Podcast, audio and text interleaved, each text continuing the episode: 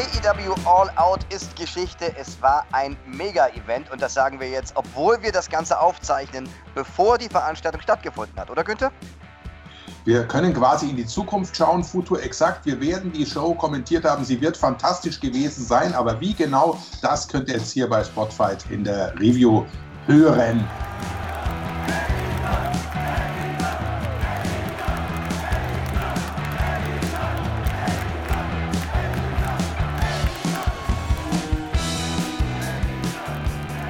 Dritte und wahrscheinlich vorletzte Großveranstaltung von All Elite Wrestling Startern All Out 2020. Spotfight Wrestling Podcast. Wir sind live nach dem Event hier am Start für euch. Wir sind in einer schönen Dreierkonstellation unterwegs mit einem Pay-Per-View, der eine abwechslungsreiche Card bot und der viele Dinge uns jetzt geliefert hat, über die wir sprechen müssen, die dringend analysiert werden müssen. Und im Vorgespräch, ich habe es schon gesagt, auch äh, an die Leute hier im Chat, äh, ich weiß noch nicht, was ich von diesem Pay-Per-View halten soll. Ich habe noch keine Punktzahl und äh, bin gespannt, was sich durch unsere Review jetzt hier ergibt. Sprechen möchte ich mit ja, unserem AEW-Experten, Deathmatch-Legende, TV-Producer Alexander Bedranowski und mit dem 5-Sterne-Chris Alex. Ein Pay-Per-View mit Redebedarf.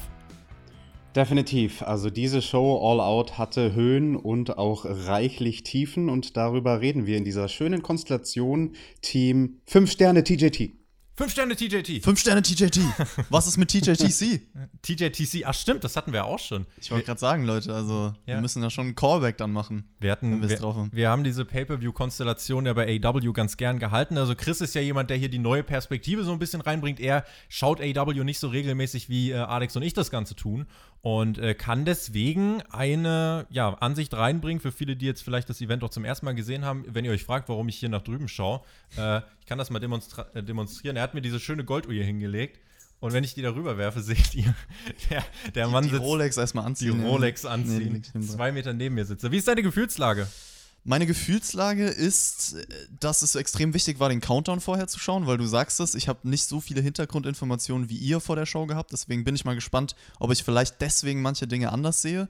Und ansonsten, ja, eine Show, ich würde auch sagen, die sich komisch angefühlt hat. Also mir ist besonders auch aufgefallen, ich meine, für mich ist es nicht selbstverständlich, eine Show mit Crowd zu sehen, also zumindest im amerikanischen Wrestling. Vom japanischen Wrestling bin ich das inzwischen wieder mehr gewohnt, aber da muss ich direkt sagen, habe ich gar keinen Unterschied gespürt. Also das ist ein interessanter Themenpunkt so. Ja. Und ja, Wrestling ist ja eigentlich so am besten, man kann in eine eigene Welt abdriften, aber das konnte ich bei dieser Show irgendwie schwierig. Also das Abschalten ist mir nicht ganz so gelungen.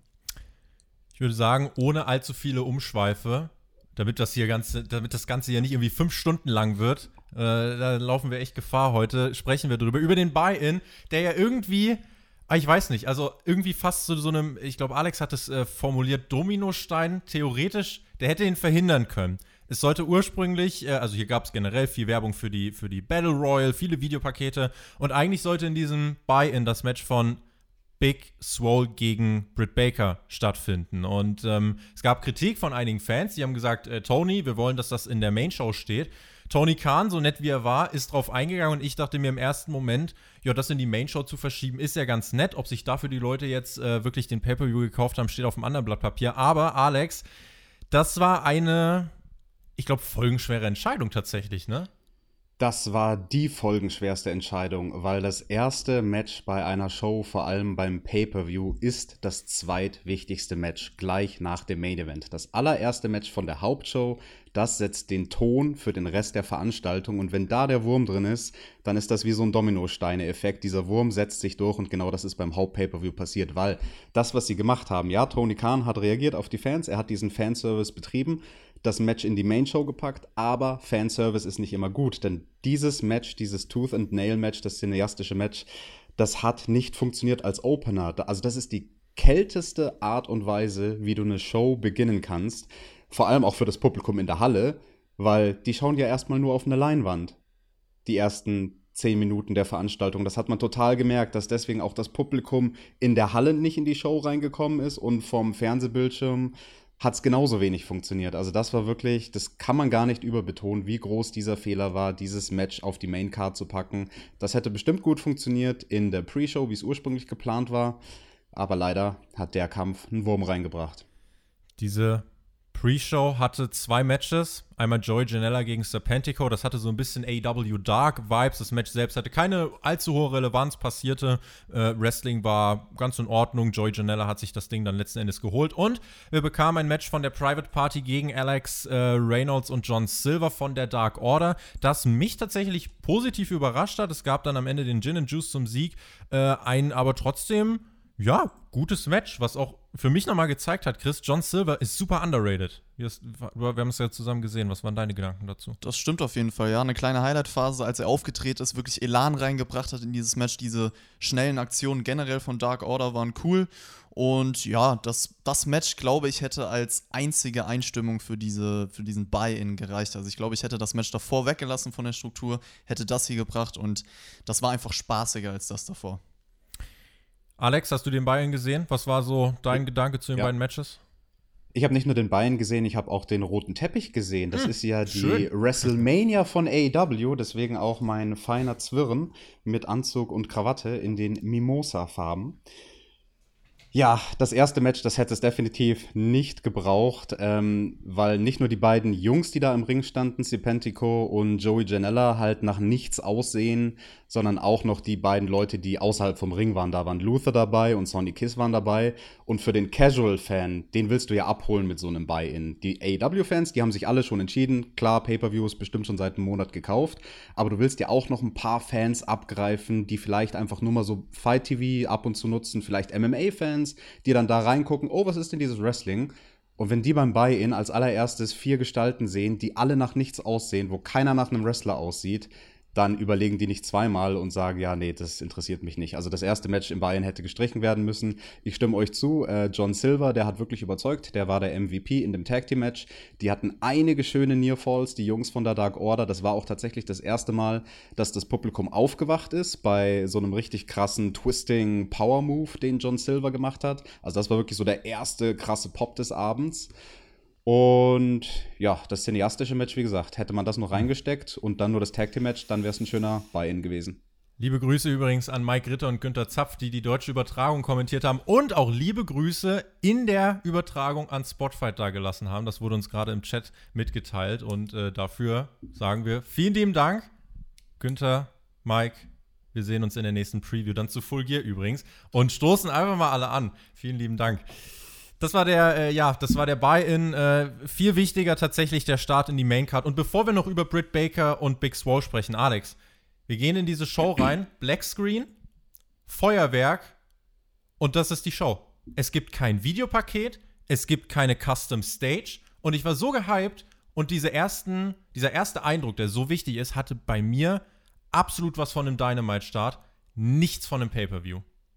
Ja, ging mir genauso. Also auf eine Custom Stage, da hätte ich sogar noch verzichten können, aber kein Opening-Video zu haben, das war absolut fahrlässig. Also ja. das hat sich nicht wie ein Pay-per-View angefühlt, geschweige denn wie der größte Pay-per-View des Jahres. Also das war wirklich, wir kommen in die Halle, sehen die Kommentatoren, sie zeigen uns die Card und dann schalten wir zu dem cineastischen Match. Also what the hell? Und es gab ja gute Videos, also beim Countdown und beim Buy-In, da liefen ja tolle Videos. Das hätte man ja irgendwie zermanschen können zu einem kurzen, klassischen Pay-Per-View-Opening. Also das, das verstehe ich nicht, wer diese Entscheidung getroffen hat.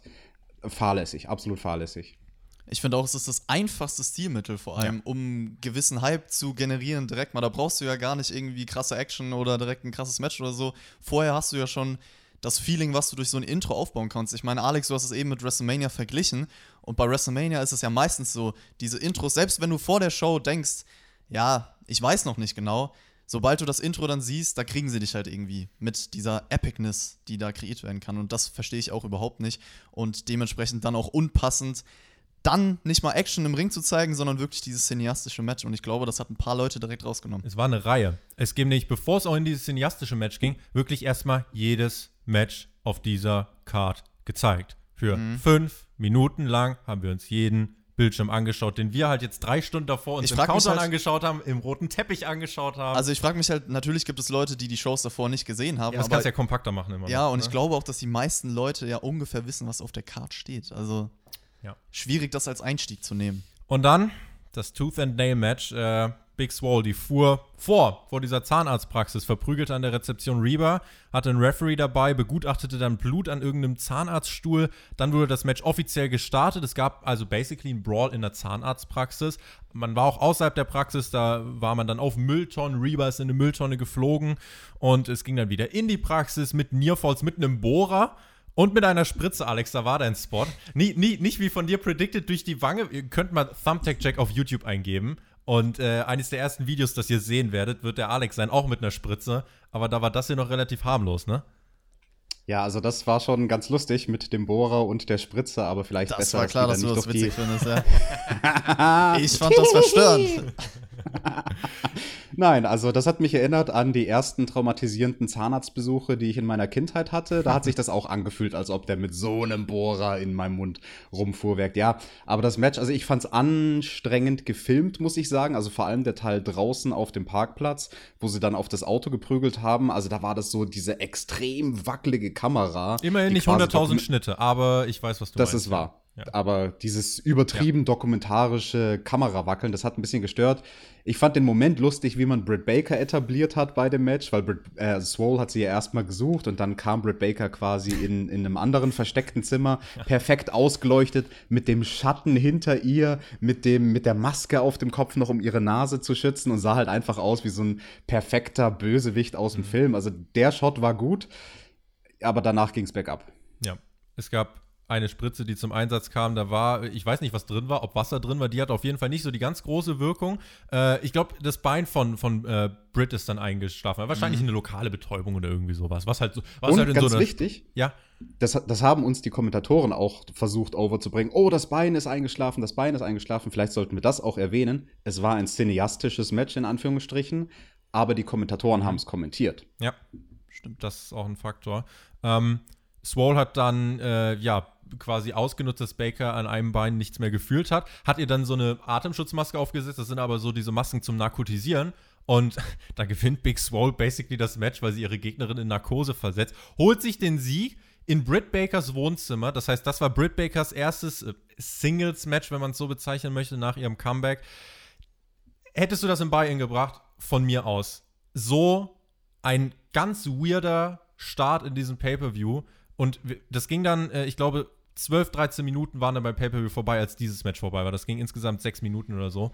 Aber alles, was ich an Wind, an Fahrtwind eigentlich mir erhofft hatte für den Anfang, es hat es direkt aus den Segeln genommen und es war eben wirklich, äh, Chris, wir, wir haben es ja zusammen erlebt, es war echt so ein Start, wo wir gedacht haben, puh, irgendwie, äh, das hat, hat auch ein bisschen WWE-Vibes. Ich weiß, wir wollen diese Vergleiche immer nicht so wirklich bringen, aber das war jetzt nicht so dieser Einstieg, wo wir dachten, das ist so das, für was AEW steht, sondern das war teilweise auch WWE-Humor und so und ne? Humor ist ein, ein gutes Thema, weil für mich war das direkt von der Stipulation auch schon zu überspitzt. Also ich wusste, dass ich das nicht mögen werde, weil es halt unauthentisch gemacht war. Und auch die Musik im Hintergrund, dann direkt, wie sie da reinkam, Big Swole, wie sie da die, wie nennt man das, Sekretärin oder die halt am, am Empfang stand, da weggehauen hat, relativ plump. Und klar, vielleicht Geschmackssache, manche Leute werden das witzig finden, aber ich glaube, wenn man das nicht witzig fand, dann fand man das halt überspitzt und genau das war der Fall. Also du hast es angesprochen, mich hat das so ein bisschen an, ähm, oder es hätte eins zu eins in WWE stattfinden können, aber man muss auch mal sagen, WWE hat diese Art von Matches auch schon besser hinbekommen. Ja. Also das will ich hier definitiv erwähnen. Und ähm, ich finde, das war als Opener auf jeden Fall gar nichts, das war Blödsinn. Das war mein Lowlight des Abends. Es hat halt wenig mit Wrestling zu tun. Und ähm, ja, ich weiß nicht, ich kann mich auch an kein schlechteres AEW Pay-Per-View-Match bisher erinnern. Also klar, man kann das jetzt nicht mit einem normalen Wrestling-Match vergleichen. Ja, zumindest der schlechteste Opener. Da können wir uns, glaube ich, alle drauf einigen. Also schlechter Ja. kannst du doch fast nicht in eine Show starten, ne? ja, das Ja. stimmt auf jeden Fall. Ich will nochmal auf den Punkt zurückkommen, weil Alex eben angesprochen hat, dass der Opener so ein wichtiges Match bei einer Show wäre. Ich habe trotzdem auch bei manchen Shows ein anderes Phänomen, wenn ich weiß, der Opener war krass und dann kann das Niveau gar nicht mehr daran knöpfen, finde ich auch schlimm, weil ich dann jedes Mal denke, okay, zweites Match ist dann so ein bisschen erstmal der Downer, dann geht's halt weiter und man denkt sich jedes Mal, hm, ist jetzt halt nicht der Opener gewesen. Das kann auch ganz gefährlich sein für eine Show. Also ich mag das eigentlich ganz Genau. gerne, wenn man nicht mal mit was Krassem startet, sondern eher die Struktur hat, dass es halt immer relevanter und immer besser wird. Natürlich darf der Opener jetzt nicht direkt ein, ein Downer sein, sondern sollte schon was abliefern, aber vielleicht nicht direkt irgendwie ein Highlight der Show oder so. Genau, das ist das Schwierige an einem guten Opener, dass er den dem Rest der Matches auf der Card nicht zu viel oder möglichst wenig klaut, aber halt trotzdem das Publikum direkt von der ersten Sekunde, am besten direkt vom ersten Entrance an, in Fahrt bringt. Und das hätte das nächste Match, was ja dann der Opener war, perfekt geschafft. Ja. Ich habe euch vor der Show ja meine Vermutung der Struktur der Card geschickt. Ja. Und die basiert halt einfach auf jahrelanger Erfahrung, wie eine Wrestling-Card ausschaut. Also das ist jetzt kein großes Hexenwerk. Und ich lag ja damit richtig, also mit äh, den ersten drei Matches zumindest. Und ab da kam es dann ein bisschen durcheinander, weil ich dieses cineastische Match dachte, dass sie das irgendwann später bringen, zum Runterbringen mhm. und nicht zum Start. Und Tony Khan wird sich halt gedacht haben, okay, die Fans wollen das Match auf der Main Show. Die Main Show ist jetzt aber schon strukturiert gewesen, so dass sie Sinn macht. Und die anderen Matches hätten so Sinn gemacht.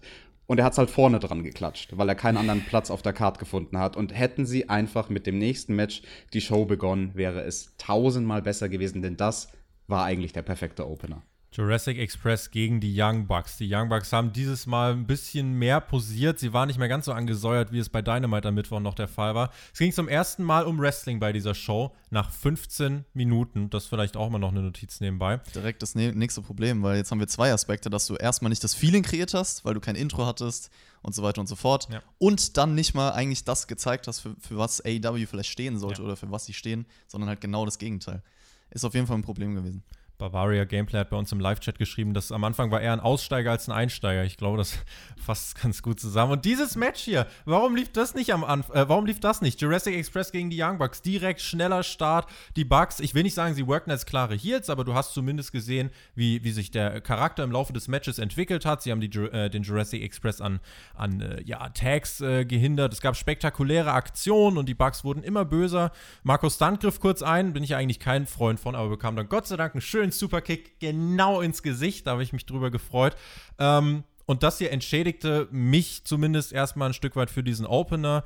Äh, es schaukelte sich nach oben, es gab Nearfalls, der Luchasaurus wurde wieder zum Flugsaurus, flog dann äh, hinter die Guarding Rail, es gab auch Luchasaurus Chance, die Bugs machten das Match dann zu äh, mit dem BTE-Trigger, nachdem der Jungle Boy vorher wirklich aus vielen Aktionen auskicken durfte. Und äh, das fand ich auch wichtig in diesem Match, aber wie Alex gesagt hat, äh, ne, das, äh, Chris, wäre das ideale Match als Opener gewesen. Ja, auf jeden Fall, weil es war ein gutes Tag Team Match und ich fand es auch nach der Entwicklung bei Dynamite richtig, dass die Young Bucks eher die Heat-Phase in dem Match geworkt haben. Also die ganze Aufteilung, dass sie auch arrogant agiert haben. Du hast das mit Marco Stunt angesprochen. Das sind so Details, die auf jeden Fall wichtig waren für dieses Match. Und äh, sie haben ja auch generell eher diesen fokussierten Wrestling-Stil versucht zu worken, anstatt jetzt irgendwie crazy Manöver die ganze Zeit auszupacken. Also es war so ein bisschen ein Mix.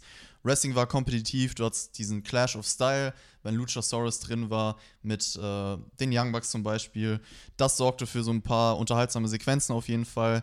Äh, Near Falls, ich finde auch Jungle Boy war wieder derjenige, der so ein bisschen mehr ausgehalten hat, also knöpft ungefähr daran an, an seiner letzten Pay-Per-View-Leistung, wo er auch gegen MJF verloren hat, aber trotzdem vorher viel ausgehalten hat. Also mit ihm so, die Entwicklung ist ganz cool gemacht.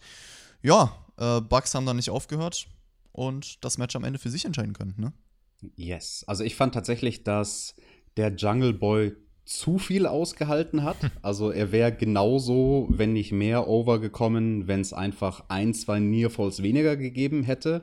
Das war am Ende schon sehr viel, weil wir haben ja gerade gesagt, der Opener sollte dann auch nicht zu viel zeigen und nicht zu sehr die Show stehlen zwei, drei Minuten weniger in diesem Match, dann wäre es besser gewesen, meiner Meinung nach. Aber ich fand es auch schön geworkt. Ich fand das toll, die Young Bucks in dieser Rolle als Heels zu sehen. Die haben ja auch ganz klassische Heel-Heat geworkt. Und, es wird übrigens ähm, oft, oft, gesagt, dass sie sowas nicht machen können, aber ich glaube, das ist wieder mhm. ein Beispiel dafür, dass sie es ja doch ja. können, wenn sie wollen. Ne? Können sie definitiv. Und es waren auch einige innovative Sachen dabei. Also vor allem dieser eine Hot Tag Attempt von Jungle Boy, den sie gecuttet haben, indem sie den Luchasaurus vom Apron mit dem Superkick runtergefegt haben. Das fand ich zum Beispiel sehr, sehr cool getimed. Ja. Also da haben dann wirklich Zentimeter gefehlt für den Tag vom Jungle Boy, den er ums Arschlecken nicht schafft. Viele coole Momente in dem Match und ganz besonders hervorheben möchte ich die Anfangsphase, also rein technisch. Nick und Jungle Boy, was die für eine Anfangssequenz gemacht haben unfassbar. Also mega, mega stark. Ja. Ich muss sagen, war mit diesem Match auch wirklich insgesamt sehr zufrieden. Auch, dass die Bucks gewinnen. Du kannst sie jetzt positionieren, vielleicht für einen Tag Team Title Shot. Und äh, sie sind nicht diese lupenreinen Babyfaces. Das ist gut, dass man diese Schiene weiterfährt. Ein gutes zweites Match. Damit die Show eröffnen. Tony Khan, bitte nicht so viel Quark machen das nächste Mal. Und dann vielleicht auch, so lieb das gemeint ist, nicht immer auf jede Fankritik eingehen. Also wenn wir beim Spotify Podcast auf, jeden, auf jede Kritik eingehen würden, dann hätte ich hier vor sechs Monaten aufgehört, weil ich ein AW-Fanboy bin. Und dann würdet ihr gar keine Podcasts mehr hören. Also insofern, äh, ne, du kannst nicht immer auf alles eingehen. Äh, und das war hier so ein bisschen der, ja, gut gemeint, aber es hat leider der Show echt äh, nicht gut getan. Ich würde zu dem Match noch was sagen. Und zwar hast du, Tobi, ja zu mir vorher gesagt, das wird fünf Minuten gehen und vielleicht eher in die Richtung. Ich hätte gesagt, ich hätte kein Problem damit gehabt, wenn die Bugs den Jurassic Express in fünf Minuten als Bösewichte weggeklatscht. Ich finde, das ist nochmal ein interessanter Punkt, weil das wäre natürlich Storytelling-mäßig und für den Charakter der Young Bucks definitiv auch positiv gewesen. Aber ich finde so, dadurch, dass du da noch versucht hast, ein qualitativ hochwertiges Wrestling-Match rauszuholen, das irgendwie besser gelöst, weil da hast du zwei Fliegen mit einer Klappe geschlagen. Ja. So hättest du nur dieses Storytelling-Match gehabt, aber jetzt hast du auch noch gute Wrestling-Qualität, deswegen fand ich das so eigentlich besser umgesetzt. Ja. Ist voll in Ordnung, ich will da gar nicht so viel dran kritisieren. Bin gespannt, was wir beim nächsten Match sagen. Ähm, die Casino Battle Royale, äh, Royal, Royal, Royal, die Battle Royale mit Käse. Die Battle Royale mit Käse. Wir starteten, äh, es ging um einen AW World Championship Title Shot, das sollten wir vielleicht auch mal dazu sagen. Äh, es wurde gestartet mit Chris Daniels, Jake Hager, Trent Phoenix äh, und dem Butcher. Es war eine bunte Kombination, typisches äh, ja, Battle Royale Gebrawle. Phoenix flog etwas durch die Luft, danach Frankie Kazarian, Will Hobbs, Chuck Taylor, Santana und Ortiz, die reinkamen. Es wurde übrigens auch schön grafisch unten nochmal eingeblendet, also man hat so ein bisschen überlegt, wie können wir diese Battle Royale noch ein bisschen, äh, ja, besser aufbereiten und auch, Alex, dass die Entrances, dass jetzt nicht mehr so unübersichtliche Fünferpacken rausgekommen sind, sondern dass jetzt jeder einzeln rausgekommen ist. Man merkt, da hat man sich ein bisschen überlegt, wie können wir dieses Matchprinzip noch ein bisschen übersichtlicher für den Zuschauer machen. Ja, also das habe ich auch als eine ganz deutliche Verbesserung empfunden. Jeder hat seinen kurzen Entrance, hat seinen kurzen einen ersten Spot, zack, der nächste Entrance. Das hat es schon sehr, sehr kurzweilig gemacht von der Inszenierung. Ja die dritte Gruppe, da waren dann Billy Gunn, Pentagon Jr., Brian Cage, auch Ricky Starks mit dabei. Und äh, Brian Cage, der schmiss unter anderem direkt Billy Gunn mit heraus. Das fand ich sehr gut. Darby Allen kam dann auch noch mit raus. Unter sehr lautem Pop attackierte Brian Cage mit seinem Skateboard. Dann wurde Phoenix von Darby Allen eliminiert. Der Ring wurde dann voller und voller. Chuck Taylor flog raus. Die Best Friends generell in diesem Match 4 mit Santana und Ortiz im Clinch. Also auch gut, dass man das weitererzählt hat. Die vierte Gruppe, Sean Spears kam heraus, hat sich erstmal zu den Kommentatoren gestellt. Eddie Kingston mit dem Butcher reingebutschert. Sonny Kiss, der Ring weiter richtig voll. Und dann der vorletzte Teilnehmer Lance Archer. Sonny Kiss eliminierte tatsächlich Jake Hager, fand ich aber cool, weil Jake Hager war von Anfang an im Match und das kannst du, finde ich, voll, voll so verkaufen. Und ähm, ja, danach wurde Sonny direkt von Brian Cage rausgehauen und dann kam der Joker. Alex, du erinnerst dich sehr gut an das Debüt des Shockmasters. Ich Ach, weiß komm. nicht, ich, ich, will, ich will Evan Bourne bzw. Matt Seidel, ich will ihm nichts Böses, aber du hast so einen coolen Moment und dann ist der erste Spot, er will dann so eine Shooting Star Press zeigen. Er, er rutscht halt ab. Es ist super unglücklich und wir können froh sein, dass nicht mehr passiert ist. Aber das als erster Spot, er rutscht dann ab, landet ganz doof äh, auf, auf dem Boden. Das war schon, das hat auch direkt komplett das Momentum irgendwie aus diesem Joker-Pick rausgenommen, oder? Ja, also ist natürlich an sich doof, wenn du deinen ersten Spot verpatzt, aber meine Reaktion ganz ehrlich war einfach nur, okay, dem Jungen geht's gut. Also er ist ja. halt Profi genug, dass er in der Luft noch gemerkt hat, okay, ich krieg die Drehung nicht mehr hin und jetzt lande ich einfach safe auf meinem Rücken. Und dann hast du auch gemerkt, er hat sich direkt zu seinem Gegner, auf dem er eigentlich hätte landen sollen, gedreht und gesagt, ja, ja, ich bin okay. Und da ist mir schon ein Stein vom Herzen gefallen, weil eine Shooting Star Press, das kann halt ganz, ganz schlimm enden. Wir alle kennen zum Beispiel den Clip von Hayabusa, wie der sich da umgebracht hat. Ich selbst bin auch einmal beim Versuch einer Shooting Star Press übelst auf dem Nacken gelandet. Also das kann ganz, ganz, ganz hässlich enden. Und es war aber auch nicht seine Schuld, muss ich sagen. Ich dachte es mir nämlich schon, als er auf Seil gegangen ist, oh, hoffentlich sind die Jungs in der gegenüberliegenden Ringecke vorsichtig. Da hatten wir nämlich Archer und Cage und Starks. Die haben sich in der gegenüberliegenden Ecke gebrawlt und da braucht es halt nicht viel. Wenn die dann im falschen Moment ein bisschen auf das Top Rope gehen, und das sind ja zwei von denen schwere Jungs, ja. da reicht das, um den Typen auf der gegenüberliegenden Ringecke aus der Balance zu bringen. Also ich ja. glaube, das war das Problem.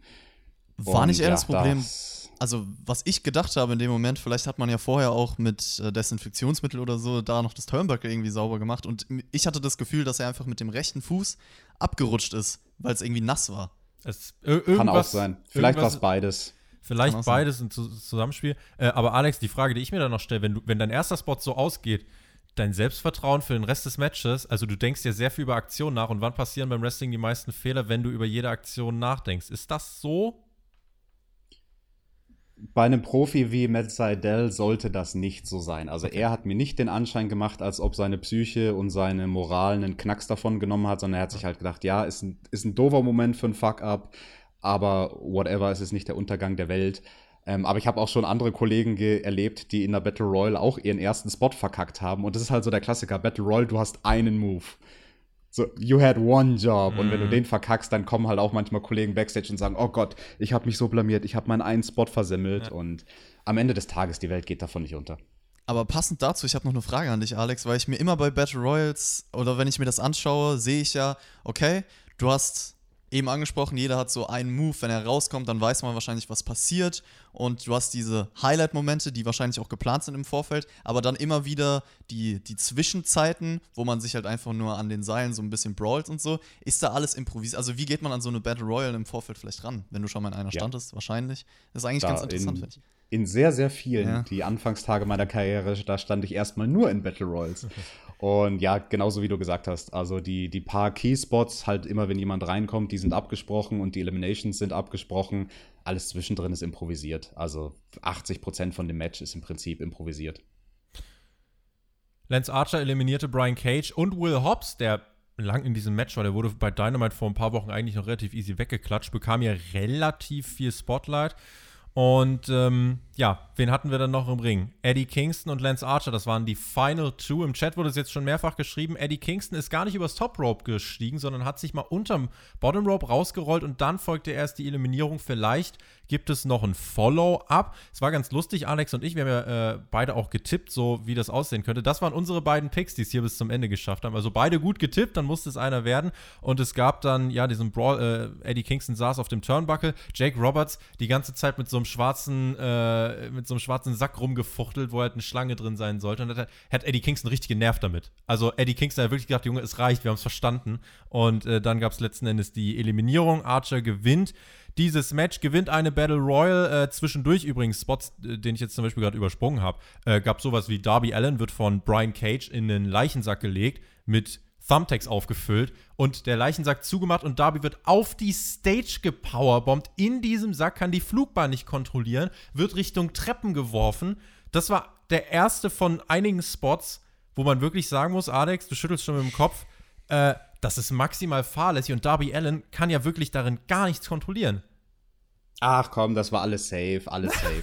Nein, also wie du sagst, er kann da gar nichts kontrollieren. Und auch noch wenn du da auf diese Rampe geworfen wirst, da sind ja die Stufen, da könnte er mit dem Hinterkopf an den Stufen landen, muss wirklich zu 100% seinem Gegner vertrauen. Und also ein absolut dummer Spot. Und auch, dass da Reißnägel drin waren, ich finde, das hat überhaupt nichts gebracht, weil das ja. war total unvisuell. Du hast ja dann hinterher nicht gesehen, wie die im Körper sind. Das ist ja das Gimmick, dass du siehst, wie die im Körper stecken.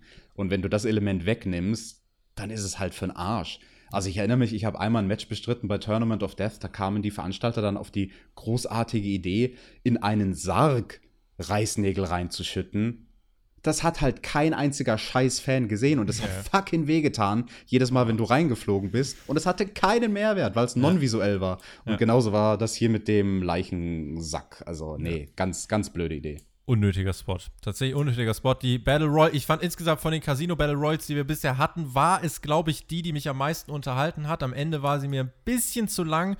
Dass Lance Archer hier gewinnt, finde ich gut. Aber teilweise die, die Spots, die wir hier gesehen haben, gerade das mit Darby, das war halt einfach auch ein bisschen too much. Also, äh, und das ist wirklich, das ist dann ein viel zu hohes Risiko gewesen, was es einfach nicht wert war. Und deswegen, ja, das so mein, meine zwei Cent, Chris, zu dieser Battle Royal. Ja, also bei Battle Royals, ich finde es ein schwieriges Konzept, da was Besonderes draus zu machen. Also es gibt halt immer diese Phasen, wo man halt einfach weiß, da passiert nicht so viel. Ich finde, die letzten Minuten, auf die man ja generell aufbaut, sind dann sehr, sehr wichtig und die waren auch in Ordnung. Ich bin auch konform mit dem Sieger. Äh, ich finde es immer ganz cool, wenn man vielleicht so ein paar kleine Storylines andeutet in so Matches, weil da einfach sich der Zeitpunkt gut ergibt. Hat man aber gemacht. Genau, du hast es mit Sonny Kiss und Jake Hager zum Beispiel angesprochen, das fand ich ganz cool. Vielleicht hätte man noch mehr einbauen können, im, also von irgendwelchen Storylines, die es halt in der Vergangenheit gab oder die jetzt bei Dynamite gemacht wurden. Ich bin da nicht so drin wie ihr, aber vielleicht hatte man da die Möglichkeit. Ich weiß jetzt nicht, zum Beispiel, was ich ganz cool fand, ist äh, Cage Archer, dieser Face-Off. Äh, das hat man ja eigentlich auf dem Silbertablett serviert bekommen. Deswegen war das ganz cool. Äh, Matt Seidel, muss ich auch nochmal sagen, ich glaube, der kann eine Bereicherung für AEW schon sein. Wir wissen noch nicht, ob er fest angestellt ist. Okay, ja, aber wenn das kein kein einmaliger Auftritt war. Also ich fand ihn immer zum Beispiel in der New Japan-Zeit, kann ich mich jetzt noch dran erinnern, dieses Tag-Team mit Ricochet und so war cool. Also wenn er da irgendwie eine Rolle bekommt, kann das schon funktionieren. Will Hobbs hat ein bisschen Energie reingebracht, also die Performance von ihm fand ich auch ganz cool. Ansonsten, ja, ist halt eine Battle Royal, also war dafür solide, würde ich sagen, aber schwierig finde ich da was, was Besseres noch rauszuholen. Alex, Fazit zur Battle Royal. Da würde ich mich eigentlich dem Chris nahtlos anschließen. Und ja, es hat definitiv schlechtere Casino Battle Royals gegeben. Man hat das Konzept an sich ein bisschen verfeinert, so wie man die Entrances macht. Das war, finde ich, die wichtigste Neuerung. Sieger, ja, ob der in Ordnung geht, schauen wir mal, wenn wir nachher wissen, wer den Main Event gewonnen hat. Da werden wir nochmal drüber dann sprechen. Wir kommen zu. Ein Raunen geht durchs Stadion. Wir kommen zum Broken Rules Match, hoffentlich nicht zum Broken Skull Match. Matt Hardy sollte treffen auf Sammy Guevara und Matt Hardy stand im Eingang zum Footballstadion und wartete auf Sammy und der kam dann auch an mit einem Golfkart. Ich war happy. Ich habe ich hab ja. diesen Spot gesehen, ich war einfach happy. Das war so ein richtig schöner Callback. Ja. Sammy ja. Guevara, der jetzt mit dem Golfkart kommt. Übrigens auch schon cool, dass es äh, im Footballfeld am Anfang, das wurde kurz gezeigt, ja, da haben sie so Leute wie ja, mich kurz Baseball angesprochen. Baseball-Fanboy da, ja, ja, komm, geh weg. Football, Junge. Baseball Woo! immer noch. Baseball Japan mag, fünf Sterne, Chris. Ähm, nee, das, äh, das fand ich cool. Und allein äh, dieser Moment hat mir erstmal ein gutes Gefühl gegeben. Sammy fuhr dann ins Leere, prügelte sich mit Hardy und relativ schnell ging es dann auf eine Hebebühne. Und sie haben sich hochgefahren und unten standen zwei Tische. Es war relativ klar, was dann passiert. Und ich dachte, so, krass, das ist ja halt wirklich, also es ist nur der Tisch oder zwei Tische, die da stehen. Und äh, ihr müsst jetzt schon ziemlich treffen. Sie hatten, sie hatten diese Aufgabe dazu treffen. Was ist passiert? Sie stürzen sich beide runter. Matt Hardy, ihr müsst euch so vorstellen, wenn, wenn, wenn, wenn das hier die Tische sind und sie fallen hier runter, Matt Hardy ist halt nicht auf die Tische gefallen, sondern er ist halt mit dem Kopf dann hier auf den Betonboden geklatscht. Sammy auch voll hinterher. Ich bin froh, dass wir nicht wirklich viele Slow Motions davon gesehen haben. Und dann war erstmal Schockstarre. Aubrey Edwards ganz schnell mit der X-Geste, da war mir sofort klar, okay, das, das kann nicht gut ausgegangen sein. Und ähm, bevor ich das jetzt weiter äh, bespreche, also es war ein riesiger Schockmoment, Alex, ein böser Bump und die haben dann versucht weiterzumachen du hast gesehen, Matt Hardy hat nichts mehr gepeilt. Der war komplett raus, hat versucht, sich zu brawlen, er konnte kaum noch stehen. Ähm, du hast gegen Bad Bones in einem Street Fight mal einen ähnlichen Spot eingesteckt. Was ist hier passiert und warum geht dieses Match dann auch noch weiter nachher? Ich, ich finde das krass. Ich finde das echt krass.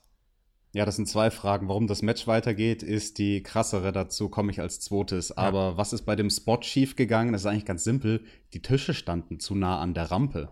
Und den Spot, den du ansprichst, den ich damals genommen habe, das war genau das Identische, dass einer den anderen speart von einer Erhöhung durch zwei Tische. Also wir haben da exakt denselben Spot gemacht, nur aus einer niedrigeren Höhe. Das war damals eine Rampe, die war vielleicht höchstens 1,50 Meter hoch, vielleicht 1,40 Meter oder so. Reicht ja. Bisschen höher als die Tische. Reicht, ja. ja, reicht, um von oben drauf zu fliegen. Und ja. ähm, da wir jetzt bei diesem Match die Tische positioniert haben, das war halt genauso nah an der Rampe wie damals bei uns bei der kleinen Erhöhung mit 1,50 Meter. Aber die waren halt da auf 3,50 Meter oder 4 Meter. Da hätten die Tische halt ein ordentliches Stück versetzt werden ja. müssen. Also wir reden von einem Meter, von eineinhalb Metern, die die Tische weiter weggestellt werden hätten müssen. Und also das verstehe ich nicht, weil sowas das stellst du ja vorher. Also du gehst ja mit deinem Gegner vorher auf die Rampe, fährst die Rampe hoch vor dem Match, guckst hinter, nimmst Maß, berechnest ungefähr die Flugkurve. Und mit Hardy, der hat genau solche Stunts ja früher genommen. Also er war ja derjenige in der undankbaren Position, der den Bump nach hinten nimmt. Wenn wir an die TLC-Matches denken, da hat er genau diese Art Bump genommen. Von der Leiter, aus dem Ring raus, rückwärts, blind in zwei Tische. True. Der weiß ganz genau, wie die Flughöhe normalerweise ist. Und also das, das, das war absolut fahrlässig. Und jetzt zu dem eigentlich schlimmeren Punkt. Ja. Das Match wurde nicht abgeläutet. Also das war halt es wurde, der Vollständigkeit klar. halber, es wurde abgeläutet, der Doktor kommt und sagt, es geht nicht weiter. Dann, Aubrey Edwards sagt auch, es geht nicht weiter und dann bekommen wir mitgeteilt, no contest. Ich habe in diesem Moment absolut kein Problem damit. Es ist mir scheißegal, nee, es geht nur nicht. um die Gesundheit. Also, ja, genau. Es geht nur um, die, ja. Natürlich, das ist ein Performer, der ganz offensichtlich eine Gehirnerschütterung hat. Das hast du gesehen an seiner ganzen Ja, Körpersprache. eben. Da war auch nichts geworkt. Also, Ja. wenn das geworkt war, war es der beste Work der Welt. Also, das War- war, definitiv legit Ja. einfach eine Gehirnerschütterung und der wusste nicht mehr, wo er ist. Genau. Und ähm, er wird halt dann, als er wieder so ein bisschen zu sich gekommen ist, nach einer Minute oder zwei, Aubrey wahrscheinlich sinngemäß sowas gesagt haben wie: Nein, ich kann das Match nicht verlieren wegen der Stipulation. Das ist dieses Wrestler-Mindset. The show must go on. Ich muss das Match irgendwie zu Performer Ende bringen. darf über der Entscheidung von einem Arzt und von einem Referee stehen. Das Ja. geht nicht. Das ist Also, halt einfach verantwortungslos. ja, So, weil es du als Performer, du wirst immer sagen, ich kann weitermachen. Aber guck dir an, wie Matt Hardy dann aufgestanden ist und gar nichts mehr gerafft hat. Und was ich dann wirklich krass finde, dann ziehen sie diesen letzten Spot, der geplant ist. Sie läuten das Match wieder an, so mit der, mit der Begründung, ja, es muss einen Gewinner geben. Entgegen der Ansage eigentlich so, Match vorbei. Und dann klettern die auf diese Erhöhung. Sie klettern nicht nur irgendwie 50 Zentimeter, die klettern schon 2, 3, 4 Meter hoch. Und Matt Hardy, der gerade kaum noch stehen konnte, mit einer Gehirnerschütterung, kämpft sich da nach oben, nur damit Sammy da runterwerfen kann und das Match gewinnen kann. Da, das ist unfair. Also, sorry, das geht Ja. nicht. Das war, also das war ein Moment ich, bei diesem Pay-Per-View, wo ich mir dachte, AW, äh, wer auch immer für diese Entscheidung verantwortlich ist, äh, das, das könnt ihr nicht bringen. Also das ist, du, du spielst mit dem Leben von einem Worker. Wenn Matt Hardy da ernsthaft nochmal runterfallen sollte, er braucht ja nur mal, er war ja nicht gesichert, er braucht nur auf diesem Stahlgerüst einmal ausrutschen und fällt runter und kann sich nicht stützen oder so. Also das ist, es ist, das war lebensgefährlich. Ja, und also ich kann es aus eigener Erfahrung sagen, du hast selbst mit einer schweren Gehirnerschütterung als Wrestler dieses Mindset, ich mache weiter. Das ist mir auch schon passiert, dass ich komplett ausgenockt war, nicht mehr wusste, wo ich bin, der Ref dann in dem Fall das Match nicht abgeläutet hat und ich dann halt irgendwann im Autopilot wieder aufstehe, mich an nichts mehr erinnern kann von dem Match und sage, ich kann noch weitermachen, ich kann noch wrestlen. Aber es ist halt fahrlässig. Du bist eine Gefahr für dich ab dem Moment, für deinen Gegner. Und ganz ehrlich, jetzt malen wir mal den Teufel an die Wand. Sehr harte Worte, aber lassen wir mal Matt Hardy irgendwann sterben und dann wird sein Hirn obduziert und dann stellt sich dasselbe raus wie bei Chris Benoit. Oh, junger Mensch, jung gestorben, hat ein Hirn wie ein 80-Jähriger wegen lauter Gehirnerschütterungen. Was glaubt ihr, was das für ein Shitstorm gibt, wenn dann diese Videoaufnahmen auftauchen? Da stürzen sich alle Medien drauf und sagen, schau dir mal diese Liga an, die hat den damals nach so einer schweren Gehirnerschütterung weiterkämpfen lassen, obwohl der Arzt gesagt hat, er darf nicht nicht. mehr weiter wrestlen. Die Storyline, das hättest du ja alles retten hin können hinterher bei Du hättest einen Überhaupt kein Problem. machen können. Du hättest einfach, weißt du, du Natürlich. hättest einfach sagen können, ey, okay, Leute, Matt Hardy ist aufgestanden, aber der Arzt sagt, er kann nicht weitermachen. Es ist halt ein Draw. Und ganz ehrlich, Draws sind scheiße, das ist mir völlig bewusst. Aber ein Hell in a Cell Match wegen DQ abzubrechen, weil ein Hammer eingesetzt wird, ist was anderes als ein Last Man Standing Match abzubrechen, weil einer legit eine Concussion, also eine Gehirnerschütterung hat. Und deswegen, äh, ich, ich wäre der Letzte, der das hier kritisiert hätte als Draw. Ich kritisiere AW ganz scharf dafür, dass man hier so unverantwortlich weitergemacht hat. Das geht einfach gar nicht.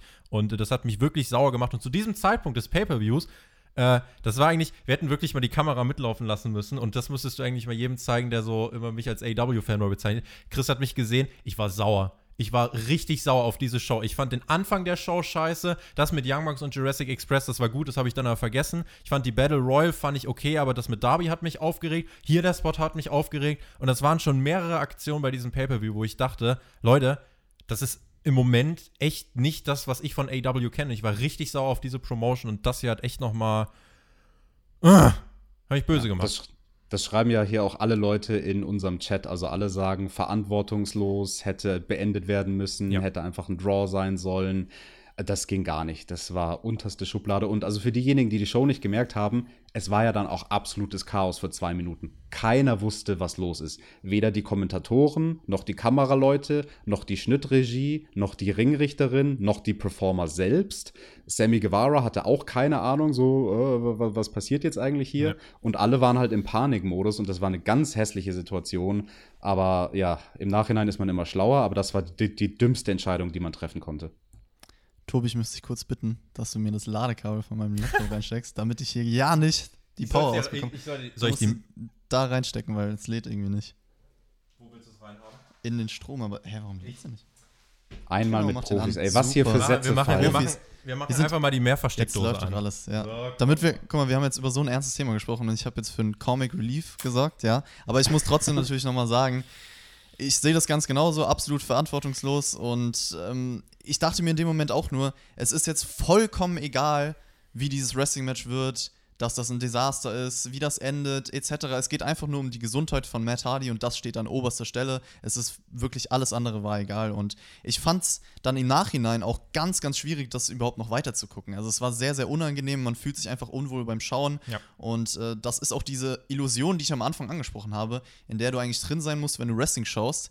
Und das war so ein Moment, wo ich mir dachte, ja, da ist man doch vollkommen raus. Und ja, da denkt man dann gar nicht mehr dran, sozusagen man hätte es wenigstens dann so machen können, dass ein Matt Hardy vielleicht nur noch einen Twist of Fate zeigt und dann das Match gewinnt, wenn er wenigstens gewinnt. Aber nein, nein natürlich nein, überhaupt nicht. Nein, gar nicht. Gar nicht, gar nicht. Aber natürlich. Du kannst das nicht Natürlich, andeuten. aber dann noch überhaupt da hoch zu klettern und sowas, also das auch noch zu bringen, ja. finde ich nochmal next level mäßig. Also, wie gesagt, du kannst es nicht andeuten und so weiter, also stimmt alles.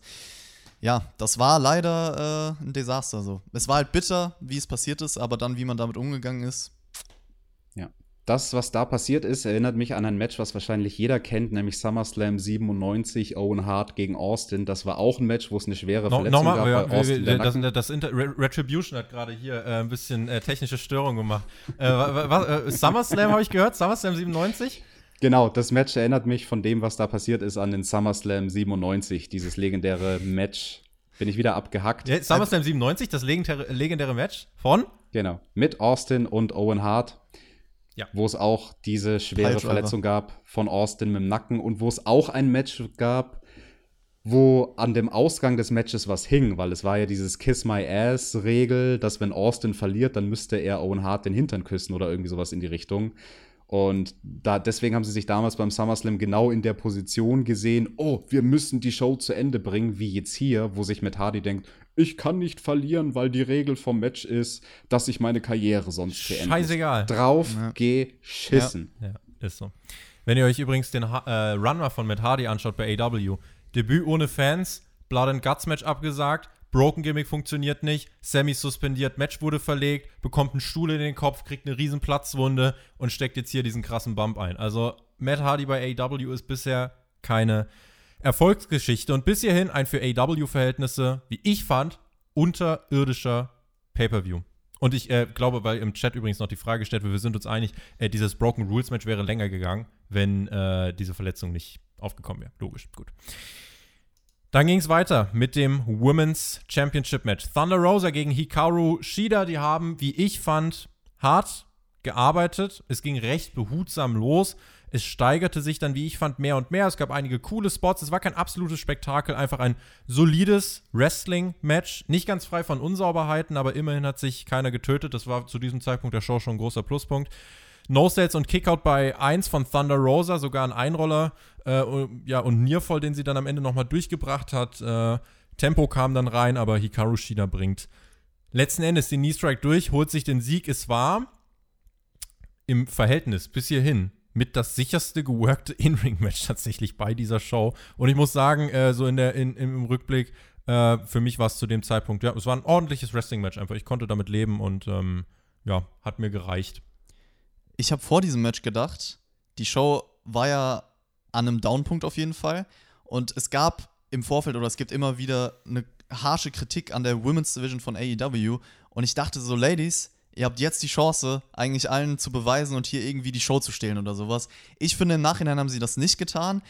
Ich glaube aber auch, dass es zum Beispiel eine falsche Herangehensweise war, äh, die auf diesem Spot auf der Card so ein methodisches Match zu wirken. Also ich hätte mir hier lieber irgendwie eine andere Art von Match gewünscht. Ich glaube, das hätte besser funktioniert. Es gab so ein paar Situationen, zum Beispiel ein Leg Drop von, ich glaube, was die Kaushido oder ich glaube, Thunder Rosa hat so einen Leg Drop gezeigt und dann auf ihr gewartet. Thunder Rosa oder Hikaru Shida haben sich dann entschieden, so das, das kurz zu sellen, aber dann so gedacht, okay, mache ich doch nicht. Ist dann aufgestanden und das war irgendwie so ein komischer Moment. Die Crowd war auch generell raus. Die Crowd war das ganze Event über raus. Das stimmt auf jeden Fall. Da, da sprechen wir gleich noch drüber. Ist ne? mir in diesem Match aber ja. besonders aufgefallen und ähm, es war vom Work her, fand ich, in Ordnung, so was du jetzt angesprochen hast, aber mir hat die Energie komplett gefehlt. Und ich glaube auch dadurch, dass du Matt und Sammy im Vorfeld hattest, hattest du bei jedem gefährlichen Spot in diesem Match schlechte Hintergedanken. Also ich kann mich da zum Beispiel erinnern an diesen, an diesen Spot, wo man kurz vor der Treppe war, wo der Hinter, wo der Nacken von einer Workerin fast da drauf geklatscht wäre und so. Da dachte man sich einfach nur, bitte nicht, lasst es einfach. Und das soll man, glaube ich, während so einem Match eigentlich nicht denken. Ähm, dann gab es auch Situationen, wo man versucht hat, irgendwie mit One-Kickout, mit No-Selling noch irgendwas rumzureißen.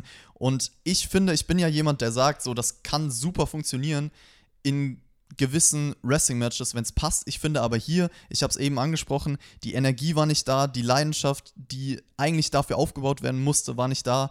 Und äh, von den Emotionen muss es eigentlich so sein, dann kommt dieser Moment, der dich so überrascht, der dich vielleicht so mitnimmt und so Feuer nochmal in die Sache reinbringt. Aber dadurch, dass das Match gar nicht dahingehend aufgebaut wurde, fand ich das unnötig und habe ich in diesem Moment nicht gefühlt, ähm, dieses Stilmittel da rein zu, zu bringen. Also für mich hat die Intensität gefehlt und deswegen fand ich das Match eher langweilig, so würde ich behaupten.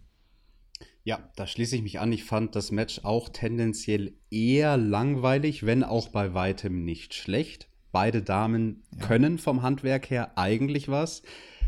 Das große Problem war hier, also es gab nicht den einen großen Patzer und den einen großen Fuck-up oder irgendwas, aber eigentlich war fast alles in diesem Match vom Timing her so ein bisschen daneben. Mir kam es vor, dass bei allem, vor allem bei allen Aktionen aus dem Laufen heraus, immer so ein leichtes Zögern war wie so eine halbsekündige Kommunikationsblockade bei den beiden Damen. Und wir haben natürlich hier die Mexikanerin, die gegen die Japanerin antritt. Das ist schon einmal schwierig. Ich habe Hikaru, äh nicht Hikaru Shida, sondern ihre Gegnerin Thunder Rosa. Oh, Entschuldigung, ich sollte sagen Thunder Rosa. Ich habe sie Ohne auch angemerkt. Effekt haut er so eine Stimme raus. ja, Mann. ich hab sie auch hör, angemerkt. hör mal die Dynamite Review. Hör mal die Dynamite Review. Ja, ja. Also ihr hat man angemerkt, der guten Thunder Rosa, dass über die linke Seite zu arbeiten für sie nicht immer das ist, was natürlich kommt. Als Mexikanerin, die Mexikaner sind ja bekannt dafür, auf der anderen Seite zu arbeiten, auf der rechten Seite, was super schwierig sein kann, wenn du dein ganzes Wrestlerleben drauf getrimmt wirst, alles über die linke Seite zu machen. Und das hat man vor allem bei allen Aktionen, wie gesagt, im Laufen gesehen. Das, das sah immer so ein bisschen aus, laufe ich jetzt links an dir vorbei oder laufe ich rechts an dir vorbei? Und deswegen war das ganze Match über das Timing irgendwie komisch. Die Chemie war irgendwie so ein bisschen. Es war nicht, dass sie furchtbare Chemie hatten, aber sie war halt auch wirklich nicht gut.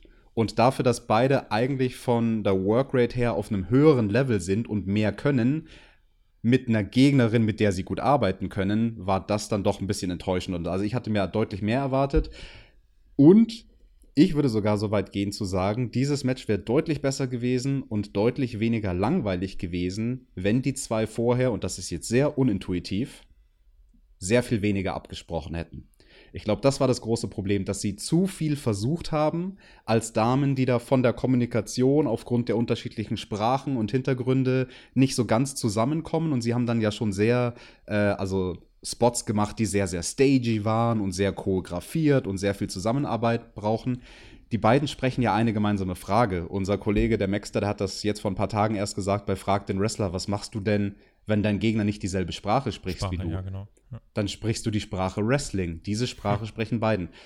Wäre das Match zu, ich sag mal, 80% unabgesprochen gewesen und sie hätten nur vielleicht den Anfang abgesprochen und das Ende abgesprochen und hätten zwischendrin einfach nur geworkt. Wenn sie einfach nur handwerklich, intuitiv geworkt hätten, dann wäre das stiffer gewesen, es wäre glaubwürdiger gewesen, es wäre knackiger gewesen, es wäre echter gewesen, es wäre ein besseres Match gewesen. Und das fand ich schade, weil also ich hatte mich im Vorfeld tatsächlich mit dem Tag Team Match auf dieses Match am meisten gefreut und ja, es, es, war kein Stinker oder irgendwas, aber Chris, du hast das ganz schön gesagt, sie hätten von der Positionierung auf der Card, die komisch war, die Chance gehabt, die Show zu stehlen. Also das, das ist ihnen definitiv leider nicht gelungen. 17 Minuten, das war vielleicht auch für das Match ein bisschen sehr lang. Also es wirkte eher so wie ein 10-Minuten-Match im Layout, was dann aber irgendwie noch so ein bisschen weiter gestreckt wurde, wo ich mir dachte, ey, wenn ihr ein 10-Minuten-Match äh, als Layout habt, dann haltet euch an 10 Minuten, ist doch voll okay. Äh, ich fand das Match trotzdem, ich fand es ordentlich, ich äh, fand es also ein bisschen besser als ihr. Und für mich, und das ist ganz wichtig, war dieses Match der Turning Point bei dieser Show. Also wenn wir, wenn wir uns das vorstellen, dass jetzt äh, der Dominostein am Anfang eigentlich soll in die Richtung kippen und die Show loskicken und wir sind am Anfang erstmal in die Richtung gefallen, dann haben wir dann so langsam die Kurve gekriegt und sind jetzt wieder in die Richtung, weil ab hier muss ich sagen, wurde die Show deutlich, deutlich besser und ähm, das, ja, das habe ich damit in Verbindung gebracht. Kip Sabian war Backstage. Huge Announcement. Er und Penelope Ford werden heiraten. Herzlichen Glückwunsch. Und äh, es gibt eine, eine Hochzeit, bei der Alex auch eingeladen ist, wie ihr seht, live bei Dynamite. Vorher gibt es aber eine Bachelor-Party, äh, die gibt es dann äh, ja, bei Dynamite und äh, bei uns Und bei Spotfight. und bei ja. Spotlight gibt es eine Bachelor Review am Dienstag, da könnt ihr euch auch drauf freuen. Es gab dann noch von Kip Sabian ein Schild mit dem Hinweis auf seinen Twitch-Kanal und dann stand unten drunter noch This message is approved by All Elite Wrestling. Ja, diesen Seitenhieb darf sich AW erlauben. Ich bin jetzt aber ganz ehrlich, zu diesem Zeitpunkt der Show hatte ich ganz andere Probleme. Das äh, kann man so sagen, ja. Das habe ich auf jeden Fall auch gespürt. Der Tobi saß neben mir und war sichtlich enttäuscht. Ich war bis, also ja, wie gesagt, Angefressen auf jeden Fall. wenn wir die Kamera hätten mitlaufen lassen, also Leute, ich war echt, also ich habe echt geflucht ein bisschen über diese Show. Ich war echt, es war echt nicht gut. Aber ich kann euch sagen, ab jetzt kommt der Teil, wo ich etwas weniger Moser. Es ging weiter mit der Dark Order, Brody Lee, Evil Uno, Stu Grayson und Colt Cabana. Sie trafen auf QT Marshall, Dustin Rhodes, Scorpio Sky und Matt Cardona. Die Physik von Cardona will ich nochmal loben. Der war wirklich, wie ich fand, richtig, richtig gut in Shape. Das Match an sich, ganz ehrlich, ich fand es auch ordentlich geworkt. Ellie stand bei den Faces noch mit am Ring, Brandy Rhodes auch. Die Dark Order bekamen ihre Spots. Die Faces hatten hier und da ihre kleinen Comebacks. Cabana in der Dark Order gefällt mir weiterhin sehr gut. Coole Spots, ein gutes Dynamite-Match habe ich mir aufgeschrieben. Es gab jetzt keine krassen Pay-Per-View-würdigen Spots.